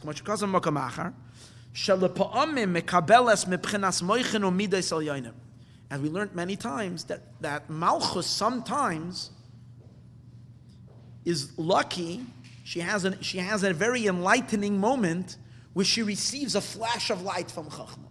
You see, usually, which is the, much of the content of the Maimer, Chachma energy needs to be drastically reduced in order for it to come down into Malchus. Because if it comes down into Malchus directly, but Malchus, so Malchus, can, Malchus has to live in the dark. She must live in the dark.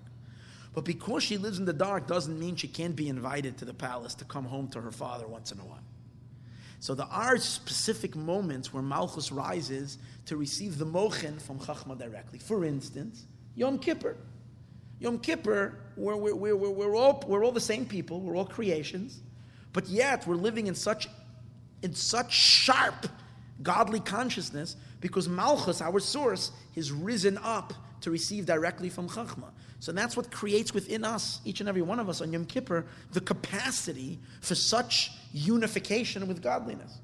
Because Malchus rises from a dark place. That's the idea of Eli Melech. Malchus connected to the level of Ela, of Chachma. Um, but that's not the usual place where Malchus is receiving from. Malchus is very far from Chachma. Chachma is the highest attribute, Malchus is the lowest. But there are times Rus and Elimelech have to meet. Elimelech, he explained the name Elimelech. She'ikir his galus oirein soifu b'chachma. The main revelation of oirein soif is in Chachma Dafka. Keli, my God. Shubchenas ein soif ba'atzmusai. This is the ein soif. Melech is Malchus. Okay, now Elimelech has a wife. Who's the wife of Elimelech? Who's the wife of Chachma? Chachma, Bina. Bina is the wife. So Naomi, she's Bina. And that's also hinted to in the name. Naomi, Bina. Why? Because Naomi means pleasantness and it means pleasure, delight. We know that when you learn something, when you have an epiphany, when you have a light of Chachma, it's like exciting, but you don't really have the full pleasure. The full pleasure only comes after you really, really get it. When you really absorb it in your bina, when you enter it into the bina, then you have the pleasure. It's in Chassidus in Kabbalah it says his galis atik, the revelation of pleasure is dafke in bina. It's more revealed in bina than it is in chachma. Even though there is pleasure in chachma, but when you're in the chachma experience, you don't feel the pleasure so much. It's not so revealed. In bina, there's more a revelation. You sense the pleasure more in bina than you sense it in the chachma. And that's the idea of why bina is called Naomi, which is pleasantness. Okay. Um, Naomi ubchenas bini which is a supernal bina. Good. So now we know already the parents, Elimelech and Naomi. They have two sons. Who are the two sons? Machloin, Machloin and Chilyoin. And these are the two sons who marry Rus and Arpa. Who's Machloin? Machloin hu pchenas vav shel shem avaya. Machloin is the vav of God's name. Okay, we so far we have the yud k. Why is the yud k? Chacham is the uh, uh, Elimelech is the yud, and Bina and Naomi is the is the hey. Who's Machloin and Chilyoin? They're both the vav. He says Machloin is the shem of why shel shem avaya pchenas teferes. Why? What does Machloin have to do with teferes? The emotions. Because the, the, the, primary emotion from the six emotions, which one is the center center? The center center is the is Teferis, is the center. Teferis is Rachamim. Now, when someone wrongs you, what brings you to forgive them? You have compassion on them. Machloin means mechila, forgiveness. Forgiveness is coming from where? From compassion. So Machlim represents the divine emotions. Shem Avaya B'chinas Teferes Meloshin Moichel Avoinos. He forgives sins because of his compassion. B'chinas Rachamim, the Rachmim. Ki Teferes Haina Rachmim. Teferes is Rachmim. Why? What, is, what does Teferes have to do with Rachamim? Because Teferes means beauty, and it's a blend of Chesed and Gevura. And Rachamim is a blend of Chesed and Gevura. Kilyoin, the other son's name is Chilyoin. Now, Chilyoin is already a more harsh name because it comes from the word kiloyoin. Kiloyoin means to eradicate, to destroy. Well, kilyoin is the left side of, of, of the six emotional attributes. See, ches, uh, rach, uh, machloin is the center and the right. See, machloin and chilyoin, machloin is the center, rachamim, but rachamim leans more to chesed than it leans to gevura. It's a blend of both, but it's more leaning to the right, to chesed. Kilyoin is the left side because it's all about kiloyin, destroying that which is negative and bad, eradication, intolerance, kiloyin. Machloin and kilyoin, oh, now let's understand. Chachma and Bina have two children. Who are the, who are the two children of Chachma and Bina? Chesed and Gevura. Now, six, they have really six children, six emotions, but the two primary emotions are Chesed and Gevura. In this case, it's not just Chesed and Gevura, it's Rachamim and Gevura. These are the two sons which create all the children of Chacham and Bina. They are all necessary, we're going to see soon. They are all necessary to establish Rus. Because Rus is Malchus. Malchus has to receive the energy through all these. Machlo, I mean, Elimelech marries Naomi, has Machlon and Chilion, and through Machlon and Chilion, they are the Mashpiyam into Rus, who is Malchus. She's going to receive the light through them. What we're going to see over here soon is that in this whole process of they descending their light, Elimelech is going to have to leave because he's too powerful. He's too much light, and he can't leave Rus around with him when he's there. He's there for a moment, but then he's gone. Machlon and Chilion, which are the divine emotions, which are getting too close to Malchus, they're feeding into Malchus, they can even become corrupted. And that's what it means that they died. They, they can be, get distorted. The levels of mochin, as we're going to see soon, chachma and bina, can never be distorted. It's pure. But in midas, there is already shaykhis to corruption, chas v'shalom. And that's going to be their death. Who's going to be left over over here is only Rus and Naomi, who's her mother-in-law, which is Malchus and Bina, the two females. The males are all out of the picture, gone. You're left with the two feminine aspects of godliness, which is Bina and Malchus. And the two of them are going to be left in the dark and they're going to be searching for light as they make their way back to the source. This is the story. Um, so let's see over here. And this is the Ze'er Anpin. The Zah is the Ze'er Anpin. V'zela umazeh hem beklipa. Now in klipa there is also a machloin and kilyon. Chilyon. In the unholy. Machloin lashon chulin Machlin comes from the word of chulin, mundane, or in later in the Maimer he says machlin means machla, sickness, illness. The kilyanu ayet sahara, who destroys everything, a destructive being. Kiloyon yet sahara, the asumene kilyon ba'alma, ba'lakuti Torah. I guess he means lakuti Torah, the Arizal maybe. V'zeu in I think this word is a mistake. I'm almost 100% wrong. Uh, I mean, almost wrong. See? See, it slipped my mouth. But I'm almost 100% right that the word is Vizeh Inyan Megillas Rus, not Milas Rus. Vizeh Inyan, because he begins Lohaven Inyan Megillas Vizeh Inyan Megillas Rus. This is the Inyan of Megillas Rus. Shemedaberes Umisaperes. This Megillah comes to relate and tell us Biyuridis valias midas malchus. In the elevations of malchus and the descents of malchus, until malchus makes her way to the ultimate state in which she needs to be in the days of Mashiach. Now, with malchus comes the fluctuation of all of creation. It's how much is the creation going to feel its source? How much is the creation tuned in, fulfilling its purpose? How much is the creation wandering in the dark and disconnected. Um, in order that there should be able to be revelation in Tachtainim, it all has to come through Rus. Rus is the doorway into the world. Kol Amadregas, through her, everything is going to be transmitted through her, through Rus. The Atta is Barbara Pratiyas, and now we're going to get more specific. Al Pihem Literally, he goes through the entire Megillah Rus, and, um, and, and he tells us the story. So let's begin. Vayihi, and it was, and it was in the days of the rule of the, of the, of the shoftim, of the, how do you call them, Ma- magistrates. Shoftim are the magistrates, and the, this was the days when the magistrates were, were ruling. Okay? So he now needs to first explain what are the shoftim, and then what does it mean by he be shoftim. So I'm going to give you the final verdict before we get to the unit. Vayihi mei shoftim means it was in the days when God decided I want to be a king. This basically the Torah is saying it.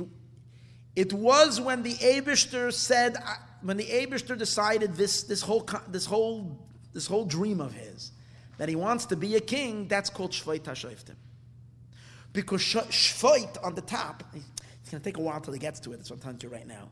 Shvayt on the top, that is the initial desire of Ano Emlech, I want to be a king.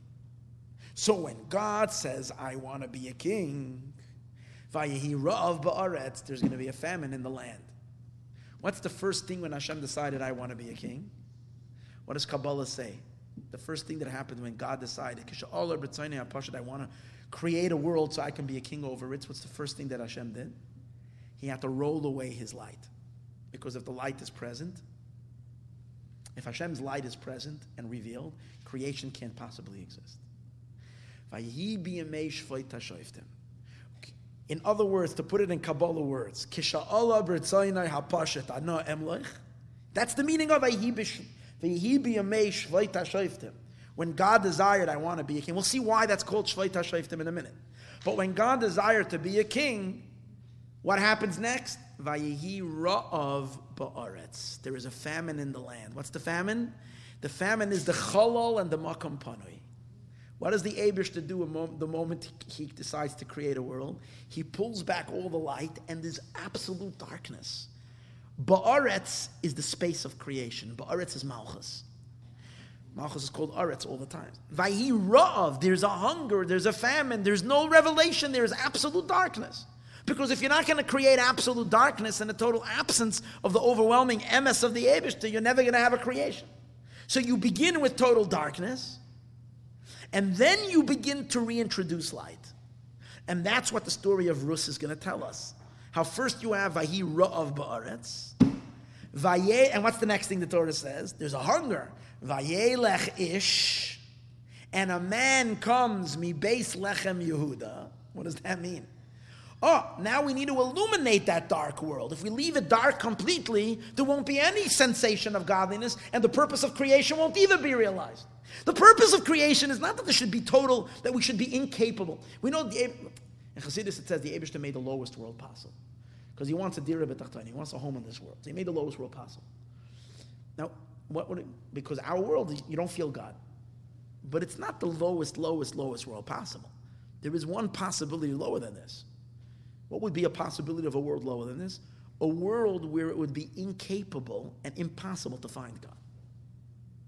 To find Hashem. That would be lower. But that world would serve no purpose. That means that, that, that means the creations would be prisoners for life. There would be life in prison, meaning ultimately we would never be able to get out of it. That would be if the Abishta created it only through a chalal and a makam pani, no revelation at all. Not what he wanted. He wanted vague revelation. Hashem should be sensed in the creation a little bit, enough that if we want to serve him, we can serve him. Enough that allows our egos not to inter- that he doesn't interfere with our egos, with our sense of self, but at the same time, there has to be an ability that if we're searching and we're looking, we can find godliness. As we, this idea was also described with Chazal say.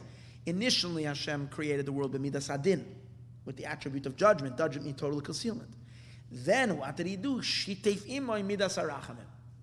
He, he, he, he, he, he joined in it the midah of rachamim. What does it mean that he was shitef imoy midas arachamim in Kabbalistic terminology? Midas adin is the cholol and the makam pani, total vacuum, total emptiness. Emptiness. What happens afterwards? Hashem shines into this dark world a little bit of light, a kav, a little tiny bit of light, to illuminate a little bit, measured light.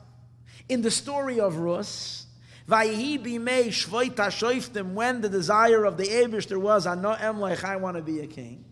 Vay immediately of ba'aretz, there is a famine in the land that is wow, total darkness, total absence of light, because initially Hashem didn't leave over even one light.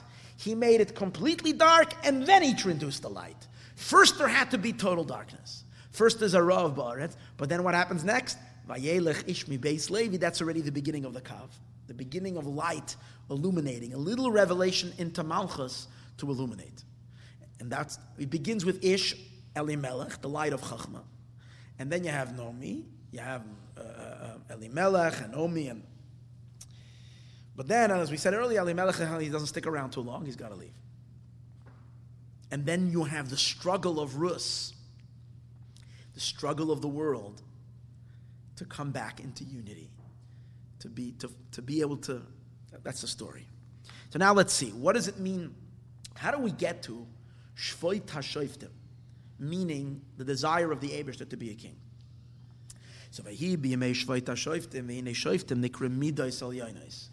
The supernal midois are called also. Now, I, one thing I do want to say. What's a little confusing in the Mimer is, the Mimer is going to identify the same Sephiros and the same attributes with a bunch of different things in the same Megillah. For example, before we said that Rus is Malchus, and we're already confusing because David is also Malchus. And we have to differentiate David as Pnimius of Malchus and Rus is the Chitzonius of Malchus. Fine. Suddenly now we're suddenly going to have a whole discussion how the land is Malchus. Ra'av Ba'aretz, the land is Malchus. Now earlier we said that Machloin and Chilyoin, there there's a Erampin. Now he's going to say, Vahi b'yimei shoifta shoiftim, shoiftim az Erampin. So you have to be ready for the, for the idea of having simultaneous um, or, or, or the same idea expressed in different names and different entities. And obviously, it's because each one represents a different facet and a different aspect of that idea. Okay? So, v'hinei shoiftim nikra midos al yoinis, the supernal midos. Kamayal derech mashal, a way of analogy. Hashoifit Hashem madrech Why is the midos called uh, shoiftim, rulers, magistrates? Because the ruler he directs the people. Sheyasu They have to listen to him. He he um, writes the law, or he decides the law. And they can't go with what their heart desires. El They should do his will. Now, how's the will of the judge? Sometimes he's lenient, and sometimes he's harsh. Sometimes he bends to chesed, or klape din.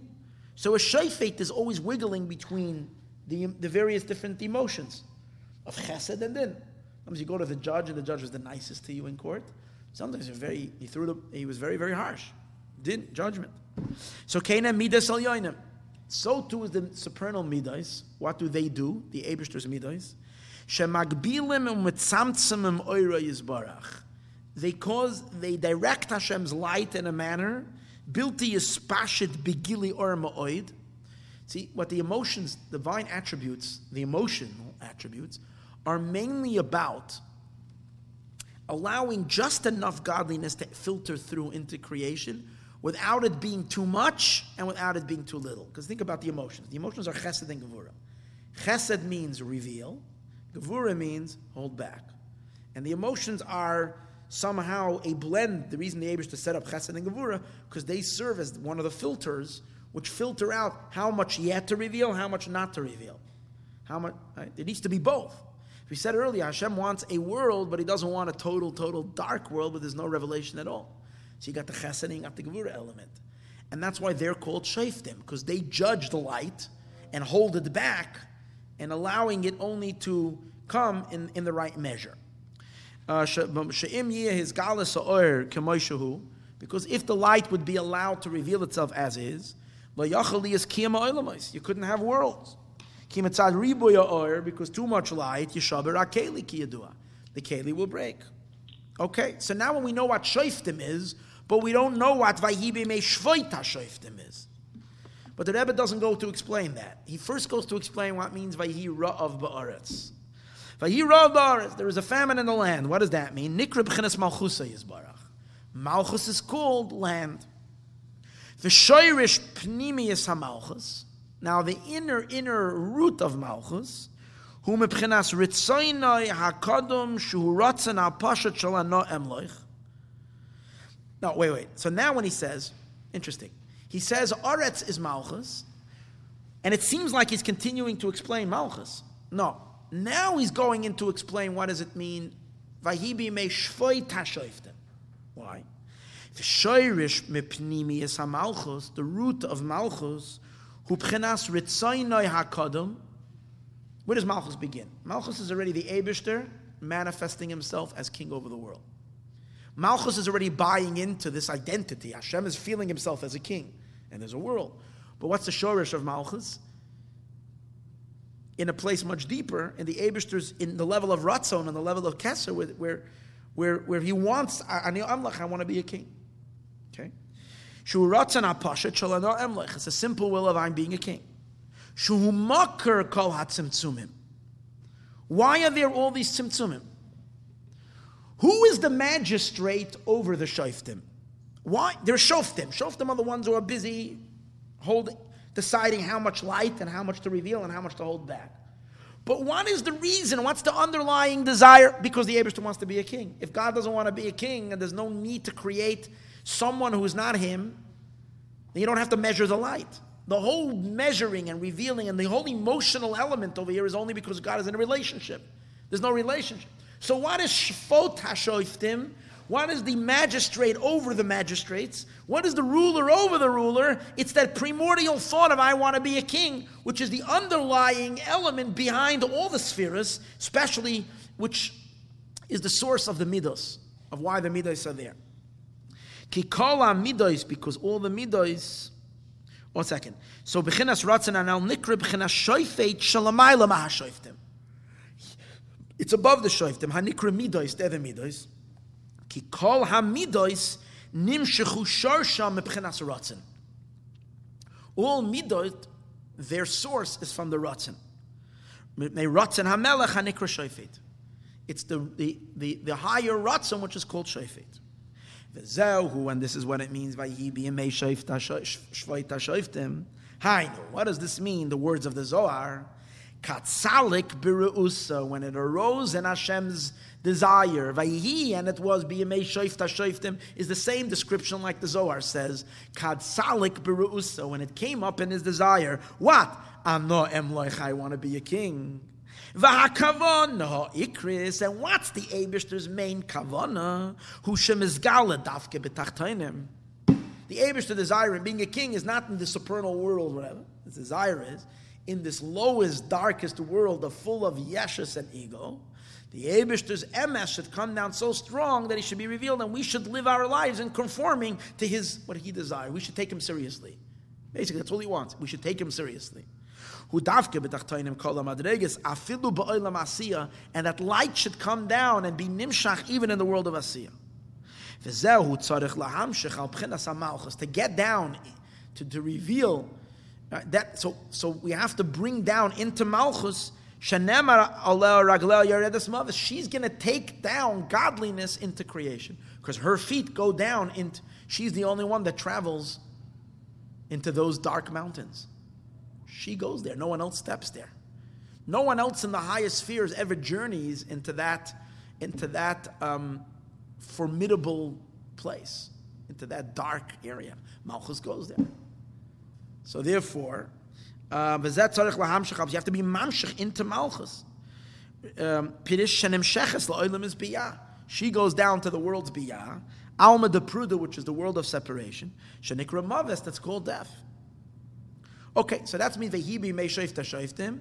And that's why, what are we going to be busy with when the Abishta has no emlich? The ultimate kavanah of Hashem is malchus. That's why the whole story is going to be about Rus. So Shvoita Shoiftim is Malchus in its quintessential beginning. Rus is the final product of Malchus. Malchus as it manifests, as it's in darkness, as it's part of the creation, and V'zeh What happens at this point? Vayirav ba'aretz, there is a famine in the land. Pidish b'malchus b'chinas rav. In Malchus there is a famine. Now he says something very interesting, which is hard to understand why he's saying this. And I have a pshat, I don't know if this is the true pshat, but this is what I thought. He says that when it says there was a, a hunger in the land, it can mean two things. Either the hunger in the land can mean that there was such powerful revelation in Malchus and, and, and that's called a hunger. Hunger doesn't mean lack. Hunger means over here overwhelmed. We'll see why. A hunger means too much light. And the other meaning of hunger means no light. And he's going to explain that here Ba'aretz means no light. But why does he have to even talk about that there's too much light? So I think what he's saying is, before the Abishter turned off the lights, he first turned on the lights completely. Notice first, when he decided to be a king, the attribute of Malchus was still unified in his emes of Ano Emlech, of I want to be a king. It's all about him. So initially, Malchus was what? Filled. What is, how does Kabbalah begin? The worlds were filled with the Orein Soif. What do you mean the worlds were filled with the and there was no place for makam amidas? What do you mean they were filled? There's nothing there to fill. There's no worlds yet. And the answer, as we said earlier, the moment he wants a world, the world exists already. But the worlds are filled because their entire content is the fact that God wants to be a king, not them. Because there's no content, there's no yeshus to them, because their mitzias is only this that the Abishter wants to be a melech. So they're filled with light. And that's also called a Rav. That's called a Rav Ba'aretz because it doesn't allow the Aretz to be an Aretz. It's flooded. It's flooded with light. As a result of that, what happened next? Hashem rolls away the light. And what do you get? Only darkness. So we're going really, there's three steps over here. You think it, we, earlier we discussed two. The Tzemach Tzedek over here, it seems like in the Mimer is going to give us three steps. The initial thing is when the Abishter wants on no emloich. The first thing is flooded with light. After that, pull back all the light. Vayirav ba'aretz, total darkness. And then come in slowly, which is Torah. Torah is coming slowly, bit by bit. Allow the light in through a kav. And that's Vayelech Ish, the man went. The man comes, Ish is revelation. Vayelech means to move. There's light coming from beyond the tzimtzum, so to speak, into Malchus. So let's see. He says there's two types of There's two inyanim in a rav. Too much light. Kiyam yez galas oir kamoishahu because of light is revealed as it is. The world couldn't withstand it. Like the ancient kings of Toyu to Toyu Shanish they broke because there was too much light. That's, that's also called a Ra'av Ba'aretz, because it ravishes the land with too much light. Ubchinas Abeis, and the second Bechina is, Hu Beheder Or Lagamri, the other extreme, no light at all. Shalo Yizgala Or Gamkein Ubchinas Rav, that's also a Rav. Kamoy Bchinas Rav Begashmi, it's like a physical famine. Shemetzada Rava and She'en Lo because of the hunger that there's nothing to eat. Sheyum Shechachayis al that the chayah should be drawn through the food, yamos he will die, machmas arav, because of the hunger. The ikr b'chinas hakavana, and the main kavana is who she is gala dafka b'chinas aretz. There should be darkness, but in the darkness should be there should be revelation. B'chinas malchus, there should be there should be light in malchus. She'ena erech legaber shar shupnimiyas. And what kind of malchus? Malchus that's not malchus that has gone into malchus that has left its quintessential origins where Malchus was just part of the Ein Sof desire. Malchus has to go away from that state. See, initially in the state where Malchus is in its Shoresh, that's Ra'av Ba'aretz. The Malchus is flooded with light. Malchus needs to go away from there and become an entity unto its own. Like we said earlier, Chava needs to be amputated, separated, cut off, complete darkness, separated. Kavana is slowly bring them together again. Get married. Not Adam takes back the rib and it becomes his rib again. No, it remains her, and yet the two of them are unified. Are, both of them are one. So masha'ena erech sharsha pnimiyusa shalamalchus. We don't want a, a, a malchus as it, as it is in the salik biruusei state, flooded with light. And therefore, that's why what does the Abishter do?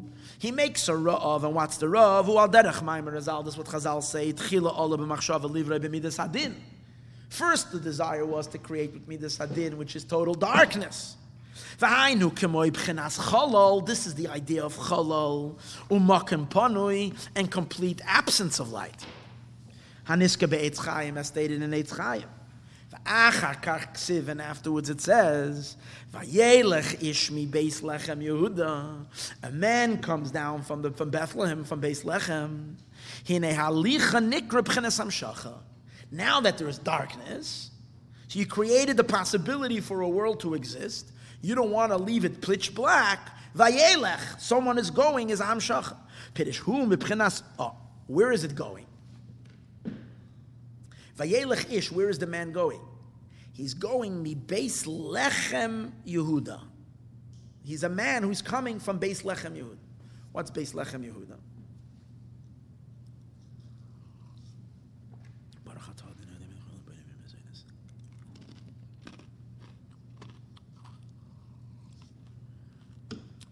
The Beis Lechem made me hungry.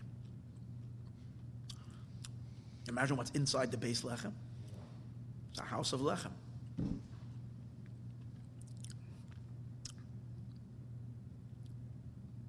So now, what does it mean?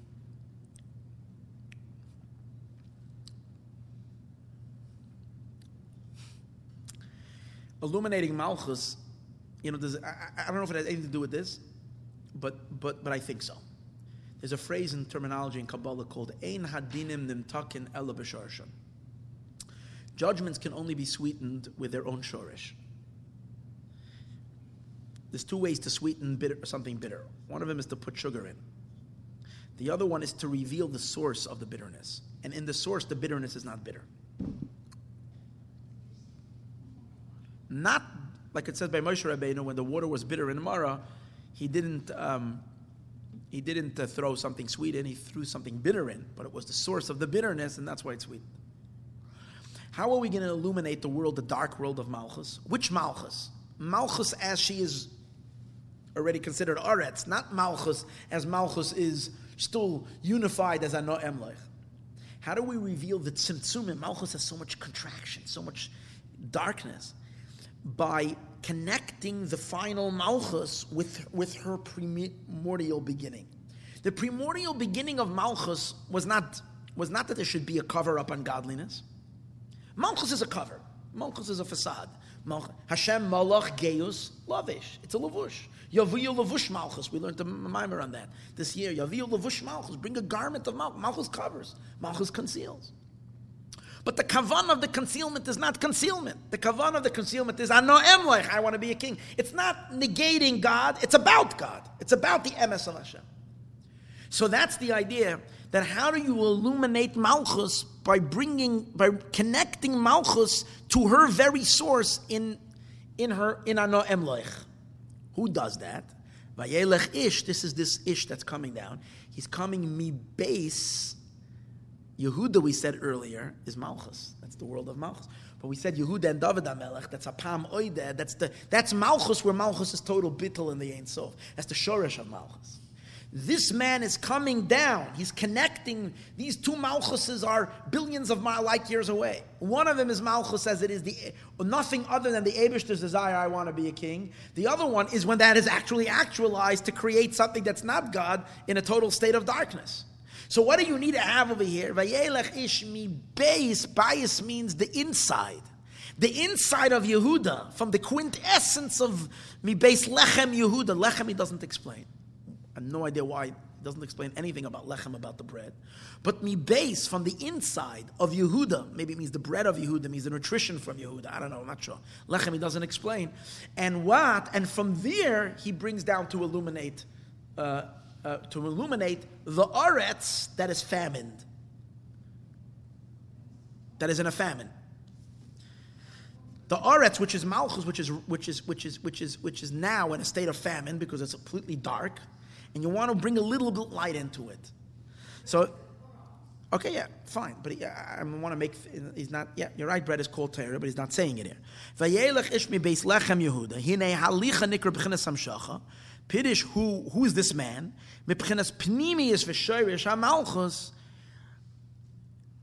Which is called bias bias al shema pasuk mi bias im mechutz from inside and from outside. So mi base means from the innermost. And this man is also why al shema pasuk because it's Yehuda. Yehuda is also indicating on that lechem Yehuda because Yehuda is al shema pasuk apam oide.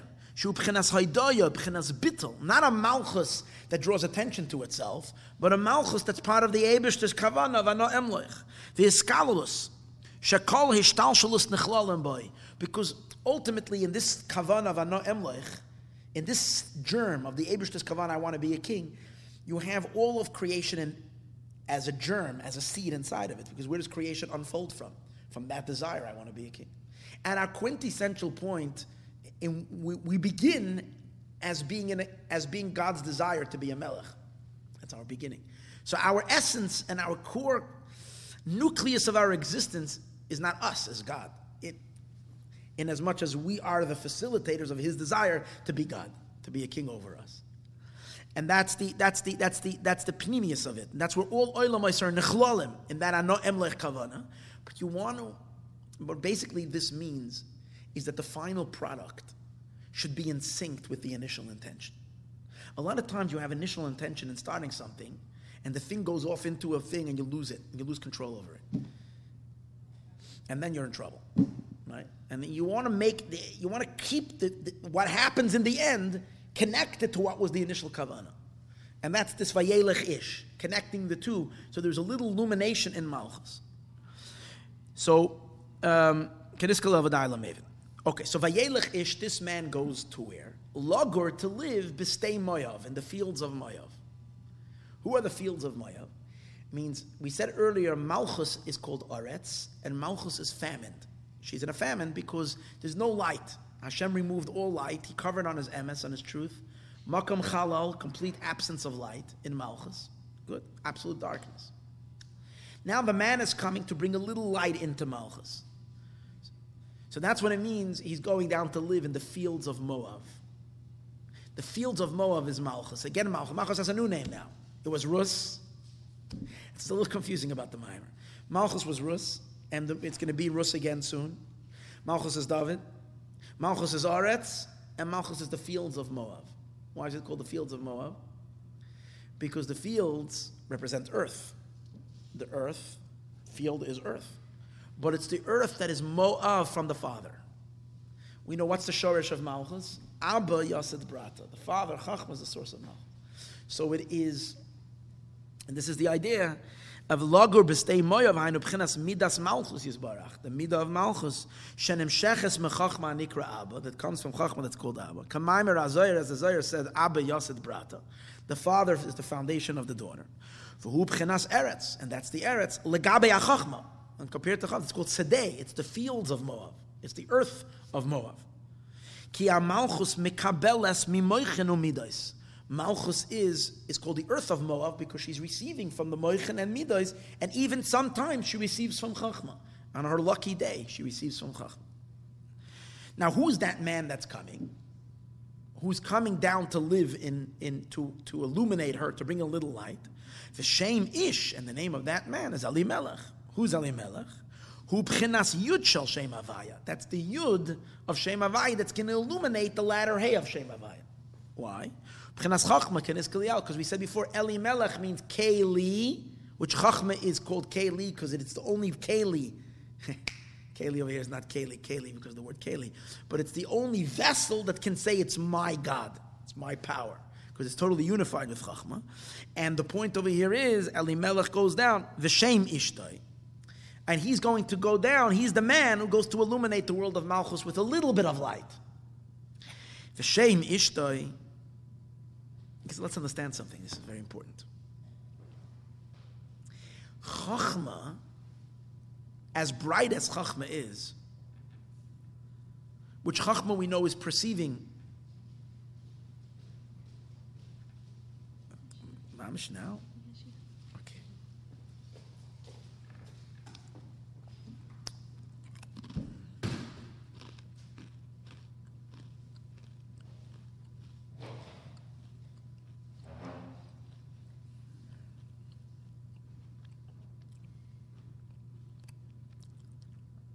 Chachma. Even though we said Chachma is the first recipient of the Ein Sof, and the truth of God is revealed in Chachma, Chachma is already much dimmer than Keser.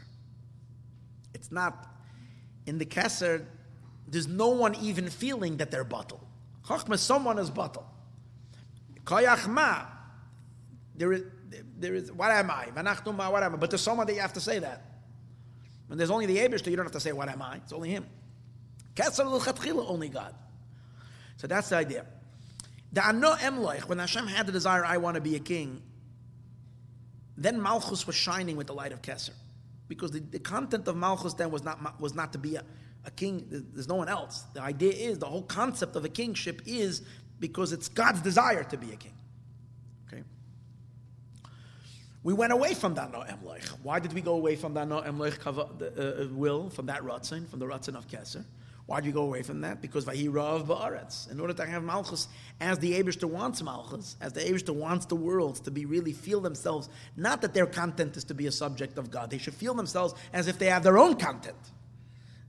Our, our, our egos make us feel as if we are justifiably, I am. I'm not. And yet, I, I come to Bittel. So, it, we went away from, from that no emlech. We went to a state of what? Of a hero of Ba'aretz, total darkness. Then we're giving light. Elimelech is coming to illuminate a little bit, to add a little light into Malchus. We're getting already light of Chachma. That means that we get illuminated with the, with the, with, with the truths of Chachma. We're never going to go back until Mashiach comes into the Kesser realm. At best, there is a little illumination of Chachma. Who's his wife? V'shem ish Elimelech, V'shem ishtay Naomi. His wife is Naomi. Who Bina? That's Bina. Chachma's wife, Bina. Shehu Shem Shel Havaya Ayin Sham. Probably supposed to be Shehu Hey Shel Shem Havaya. I would think. It's the Hey of the Shem Havaya Ayin Sham. Now, why is she called Naomi? Hashem al pasuk, because the pasuk says, Lachsois benoyam Hashem. Noyam, the word Naomi comes from the word Noam, to gaze at the pleasantness of godliness. Ulevaker behechaloi, and to visit in his chamber. I want to see the Noam Hashem and I want to visit. So he's going to say, Noam Hashem, the pleasantness of God, and the chamber are the same thing. Because Chachma and Bina are called Nekuda Behechala. Chachma is called the Nekuda, the point, and Bina is called the chamber that receives the point. So David HaMelech says, Hashem, all I'm asking was. I want to be able to see in the pleasantness of the divine, in the pleasantness of godliness, and levaker and to visit behechaloi in the chamber. Okay? So Bina is called Hechal. And in the Hechal, there is, there is pleasantness. Why is there pleasantness? Because we said earlier, in Bina, there is pleasure. In Chachma, Chachma, it's still, it's still too overwhelmed by the light. So in order to feel the pleasure, you have to have already some, a little bit of a sensation of self, and you can feel how you're being, how there is a pleasure. But when you're lost completely in the light of it, you're so stunned, you're so nullified, you have no self awareness, you don't feel the pleasure that much. Okay? So, V'shem Ishtoi. So let's understand something. So here we have Chachma is Elimelech. His wife, Naomi, is Bina. What, what, what's the difference between him and her? He has much sharper godliness, much sharper godly vision. Keli, God is his God. He's permeated with godliness completely. She's a little bit on the outside. She is Naomi. She's understanding with, with intellect how God is the only reality. He's experiencing that God is the only reality, and she understands it. Bina understands it. Understanding is already on the outside. It's not the experience of it. Chachma is, is it, not the description of it. Bina is the description of Einod Malvada, there's nothing but God. ושם אשתי נעמי הוא בינה, שהוא שם שלהם, על שם הפלח ביניהם שם לבקר בהיכלי. כי חכמו בינה נקרא נקודה בהיכלה. So the Heichal, that's where Naomi takes place. That's where the pleasure takes place. Ki Yedua, as it is known, Shehis Galis Atik, the revelation of Atik Yoimin, who bebina, is in Bina. V'hu b'chinas esrachvus b'hispashtas ha'asaga. And this is the idea of taking the idea, the concept, and expanding it. Expanding it with descriptions and all of that. And that's where you have the pleasure. But you've gone away from the experience. Ushnei Banel, she also has two sons. And again, this is all meant to illuminate Malchus. Malchus needs to be illuminated with godliness from above, with the emes of Hashem. A more distant illumination is Chachma, that shines to Malchus from a more distant place. Naomi's a little closer, but she's a lesser light, a smaller light. But she too is still too bright for Malchus. And then she produces two children, which are Machloin and Chilyain, which are the six emotional attributes. They're going to funnel the light into Malchus. And that's why they marry Rus. Okay, we see. So now, Vishnei Banel are who? Machloin v'Chilyain, which are Machloin hu Vav Shel Shem Avaya, is the Vav of Shem Avaya. B'chinas Rachamim, which is compassion, Kenis we said before, Mechila, forgiveness. V'hu b'chinas chesed, which is kindness. Kilyain hu b'chinas gevurais. Kilyain is kilayain, eradication, which is gevura. V'zel ha'umazeh aselekim. And the Abishta made one opposite the other. Beklipi he also made. And machla v'kilya maloshan machla v'kilayain. Interesting, earlier he said maloshan chulin. Over here he says maloshan from maloshan of sickness, machla v'kilayain. Meloshin Kaliya, Kamashakasam Makamachar, stated elsewhere. Vayam Mesalim Melech Ish Naomi. Now the pasuk continues. So this is all part of a family that is traveling from where? From Beis Lechem Yehuda, because they're also emanating in that desire of Ano Emloich. Why is there Chachma? Why is there Bina? Why are there any of these emanations? They all come from that desire of God wanting to be a king. That's the root of the entire Seder Ishtalshalis. These are all different levels of manifestations, but they're all coming from that quintessential desire I want to be a king. But what's their target? What's their target destination? Where are they all heading to? Where are they going to? What's their point? Where do they need to get to? They're all traveling down Sedei Moab to the fields of Moab. That's Malchus. Because the, the point over here is to direct light into the ravished Malchus that is hungry because she has no light, because of Ba'aretz, there's absolute darkness there. And they're coming down. In other words, the reason for the higher Sefirot are only to bring it to Malchus. They're mediums to bring the light down into Malchus. Until it doesn't get to Malchus, we have nothing. The purpose of creation cannot be realized. It has to get down into Malchus, into the final receptive, into the Keli, into the vessel, which is Malchus. So now, um, Vayamas Melech. Now, Elimelech hangs around for a short time, as we said earlier. Ish Nami, the husband of Nami. You see, he's got too much light, Elimelech. And if he hangs around too much, Malchus won't be able to continue functioning as a Malchus, which is Malchus. What's Malchus? Malchus, again, as we said earlier, is Melech HaOlam. There is a world that doesn't, that feels itself as being a world.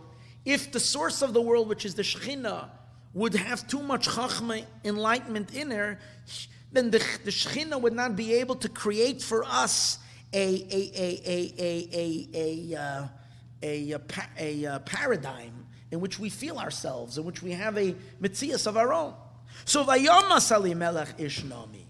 Elimelech, the husband of Nami, he's got to die. Kine Be'emes, dying over here doesn't mean Chas v'shalom dying. Dying over here meaning he has to depart. He has to go back up. He can't hang around over here in the fields of Moav. Because if he hangs around too much in the fields of Moav, then there's not going to be a, it's not going to be a field of Moav anymore. He's going to swamp it with light. So kihine be'emes in truth in moyav is galus hachachma b'malchus. If the, his, if chachma would be nizgala b'malchus b'li hefsek, without interruption. So the three worlds, Bri, Yitzir, and Asir, would not be able to receive. Because chachma is the power of ma, b'chinas bittul be'etzem, essential bittul. And, and bittul be'etzem is not what the Abishter wants. The Abishter wants there should be yesh, and the yesh should be batal. Not there should be bittul be'etzem. Bittul be'etzem means that from above you see clearly that there's nothing but God. That's not what God's intention was. He wants you should be filled with self, with a strong sense of self, and you should struggle to bring in the light. So therefore, what? The ikar is galus oirein seif b'chachma. The main revelation of the oirein seif as he is is in chachma. Dafka. nimshach mimenu b'chinas alma de pruda. And how can it come from chachma alma de pruda? It's going to overwhelm the pirud. There won't be pruda. There won't be separation because it's all bittel in chachma. L'chein ksiv vayamas Elimelech. Elimelech dies. Doesn't mean that he dies because it says in the pasuk Yamusu b'loy v'chachma that there's no death in chachma. What it means is he departed. Pidish ahaya b'chinas istalkos achachma. There was an istalkos of chachma shalo ya'ir b'toykef. That chachma should not shine with its full intensity. Chachma touches malchus, but then steps away, goes up. V'choizek is Or it means that it doesn't. It it's it's revealing but not revealing. It's there but not there. It's there at a distance. Kolkach, Kamoshakasa Bezoyer al Misa Zayin Malkin Kadmoyin, as stated in the Zoyer on the seven death, the, deaths of the seven kings, Mam de Nafel Medarge Ksiv Be Misa. When someone falls from his level, is called Misa. So the the the, the, the he's he's falling from his level means well he's not falling from his level. Quite on the contrary, he's moving away. What that means. For that Malchus falls from. Then I get it. But why is it in order there should be a, a, a, a sustaining, a sustenance of the worlds.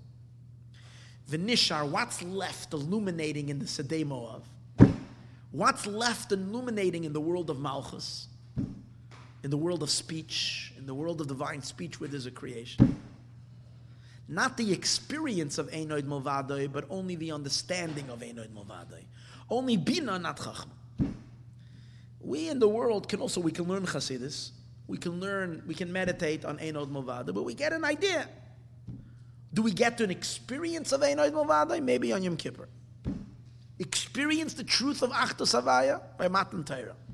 But generally, the only one that hangs out with us in Sedei Moyav is Bina, not Chachma.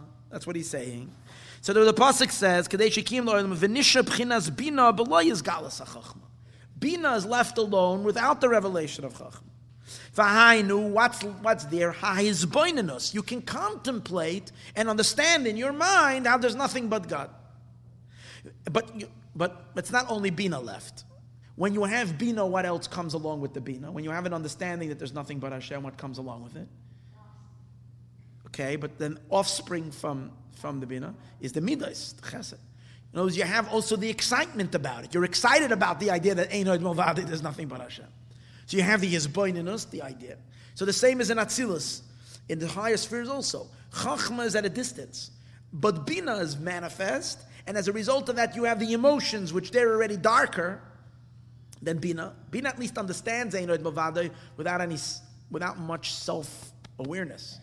The Midas are all about how I feel about it, how I feel about Einoid Movadi. I'm excited about it. I'm gavur. So there's there is already a more of a, a yesha, so more of a beingness in, in the emotions, more than in the in the bina, right? V'haine is boinenus v'amidos. Shenoldu minaz boinenus. They were born from the boinenus. But Einam b'chayzik v'izgalas tamud. These midos, they're going to die. When they're left with their mother and they have no father, they're not going to last long. That's why who's going to die next after Elimelech dies? The pasuk says, "No, no, my Boaz is not dying yet. We want to keep him alive still for a long time. We don't have Boaz dying. What we have over here is in the pasuk is we have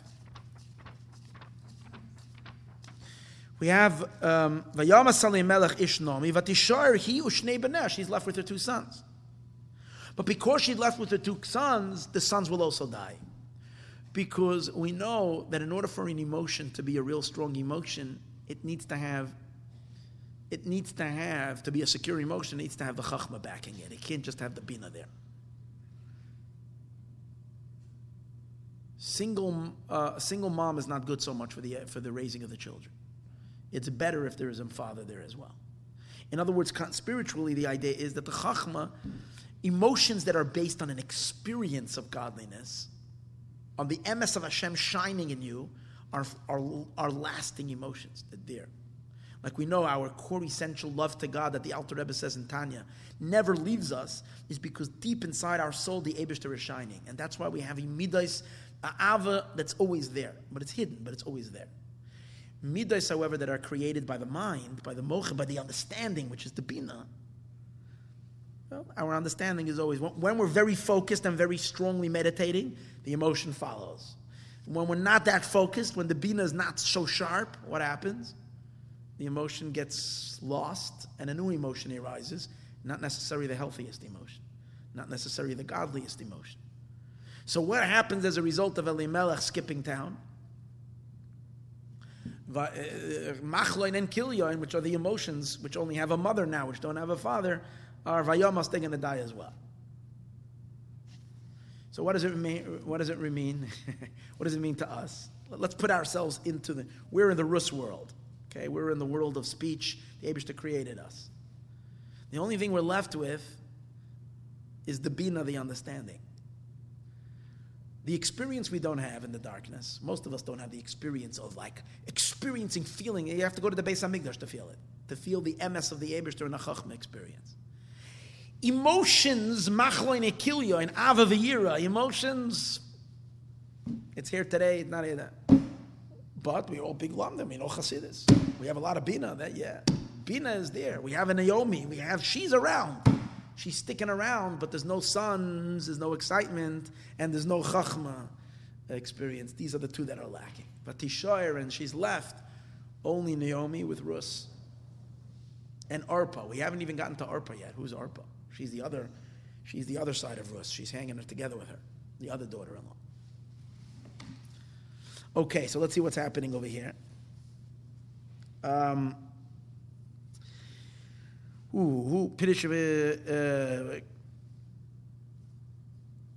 והעמידוי שנולדו מן הסבוינס אינם בחויזק והסגלוס תמיד, אלא העמידויס המשרושם בטבע, the midas that are rooted in the nature, which is chachmadig midas, called ish yisrael shehema yirishalanu ma'aviseinu, from the chachma element. What happens now? Vayikchu lehem noshim, moyavois, moyavios. Now, Machloin and Kilyoin go and they marry women. They're still, they don't die yet. First, they marry women. And that is Shema Achas Orpa, Shema Shenis Rus. Now we're finally channeling the light down to the worlds, to where Rus was, to where we said Rus is, is okay, through the Machloin and Kilyoin. Rus hu Malchus the Kedusha. Rus is the holy, holy Malchut, the holy power of kingship. Arpa comes from the word oref, the back, like the same like paro. So Rus is the face of Malchus, and Arpa is the backside of Malchus, which is not Malchus anymore, which is Klipas Noga. We know Klipa surrounds Malchus. Because instantly around God, when God creates a world in which the world has, and Hashem says, I am king and you're my subjects, and God creates Pirud, what right away sticks itself into that Pirud? Klipa which tries to cover up completely. Not that you're the master over the world. See, God relinquishes the control over the world, but keeps it floating close enough that he can hold it. Kalipa comes in and wants to create more distance and separation. That's Orpa. Orpa is already a th- is already th- is going outside of the desire of worlds that are conscious of self but bottle. Orpa is worlds that are into themselves, not worlds that are bottled to God. That world, it's the oref, it's the neck. It's the chitzonius of Malchus. She's the grandmother, Orpa is the grandmother of Oprah. By the way, yeah, you know why she, her mother, she made a mistake. She didn't know what the name was. She was, was she wanted to name her after Orpah, and by mistake she she named her Oprah. It's, it's, a, it's, a thing about her. All right, but this is the or, Oref, holding sway on the world. All right. Um, how it fits into the mimer, I'm not exactly sure, but I'm sure Epis uh, has to do. Um, I don't know two things. I don't know enough about Oprah, and I don't know enough about Orpa to be able to make the, the connection. Um, uh, where are we over here?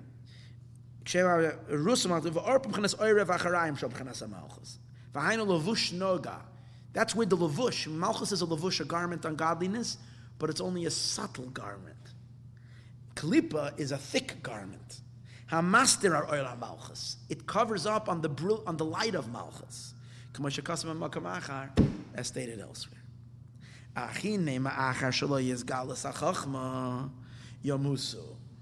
Now, since Chachma departed, Machloin and Kilyoin, which are the emotions, which are godly light channeling into Malchus, since they don't have a father, they die. What does that mean? They die. They die means that the emotion over here, it doesn't mean like it departs. Over here, it can mean it mamish falls. Take a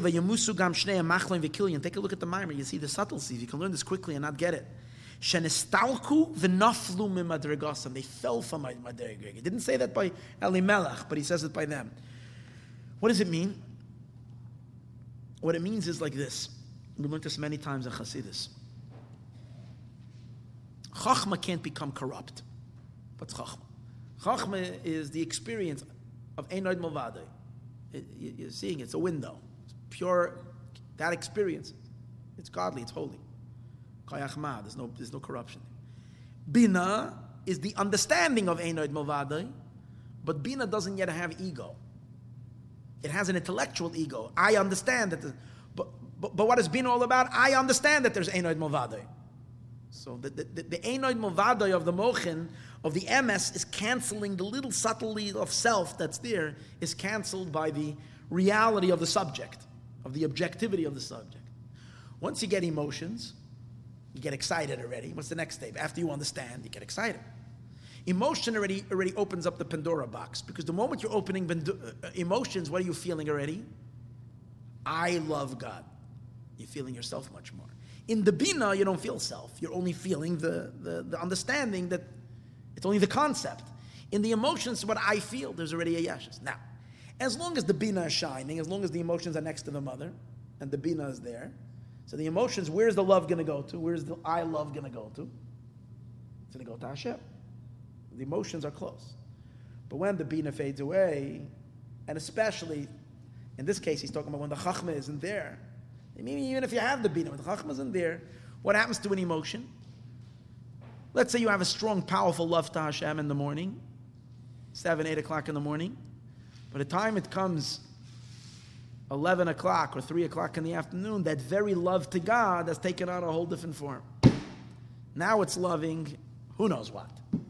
And it was stimulated because, because you davened. Had you not prayed, had you not created that emotion, that excitement, you would have been a dull human being walking around all day, not excited about anything, and you wouldn't be passionate about unholy things either. But because you created passion, fervor, and excitement, and now you don't have the focus that much on it, the emotions can leak into the wrong direction. And that's the idea over here, vayamas. Now, of course, let's understand something. We're talking about the divine emotions of, of Atzilus. But yet, there could be some kind of a leakage. For example, the idea that it says that loy kavram Yishmael. there can be a chesed going to Yishmael. There can be a leakage in the emotions where it gets mis, misguided. That's the idea of ayamas, because the light of chachma isn't there. When chachma is there, the emotions are totally batel. But when the chachma isn't there, when it's only bina, vayamas machloin v'chilyon. So machloin and chilyon also die. Okay. V'zeu v'atishara isha, the woman remains alone, shehu bina, which is bina. Meisha, she remains alone. She be, remains widowed from who? From her husband, Shehi Chachma, which is Chachma.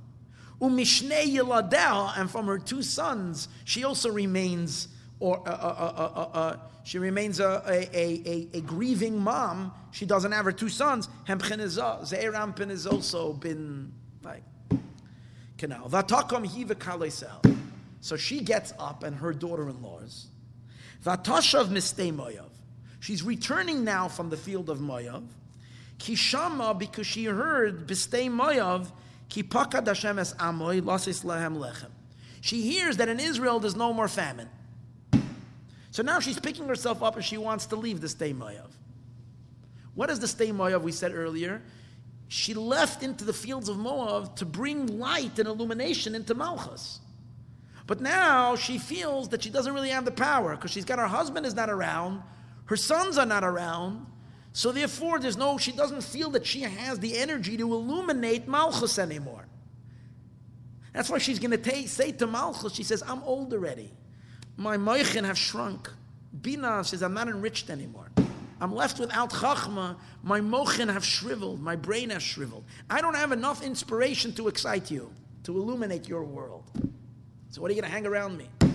And I can't. You're going to say I can create the. I'll create the excitement.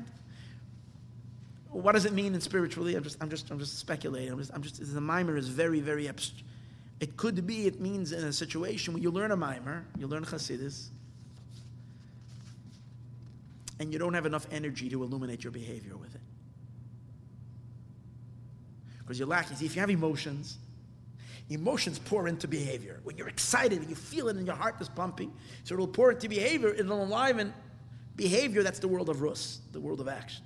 So the emotions, but you don't have the emotions. You also don't have the chachma. If you have the chachma, sometimes if you're learning something and you have the sharpness of the idea that's so powerful, that's strong enough, that, then the bina can illuminate the, the machshava dibra but when you don't have neither the chachma, neither the emotions, and all you're left with is dry intellect, that's not enough to illuminate your rus, your rus dimension, which is your machshava dibin amaisa, your behavior in this world to be in accordance to godliness.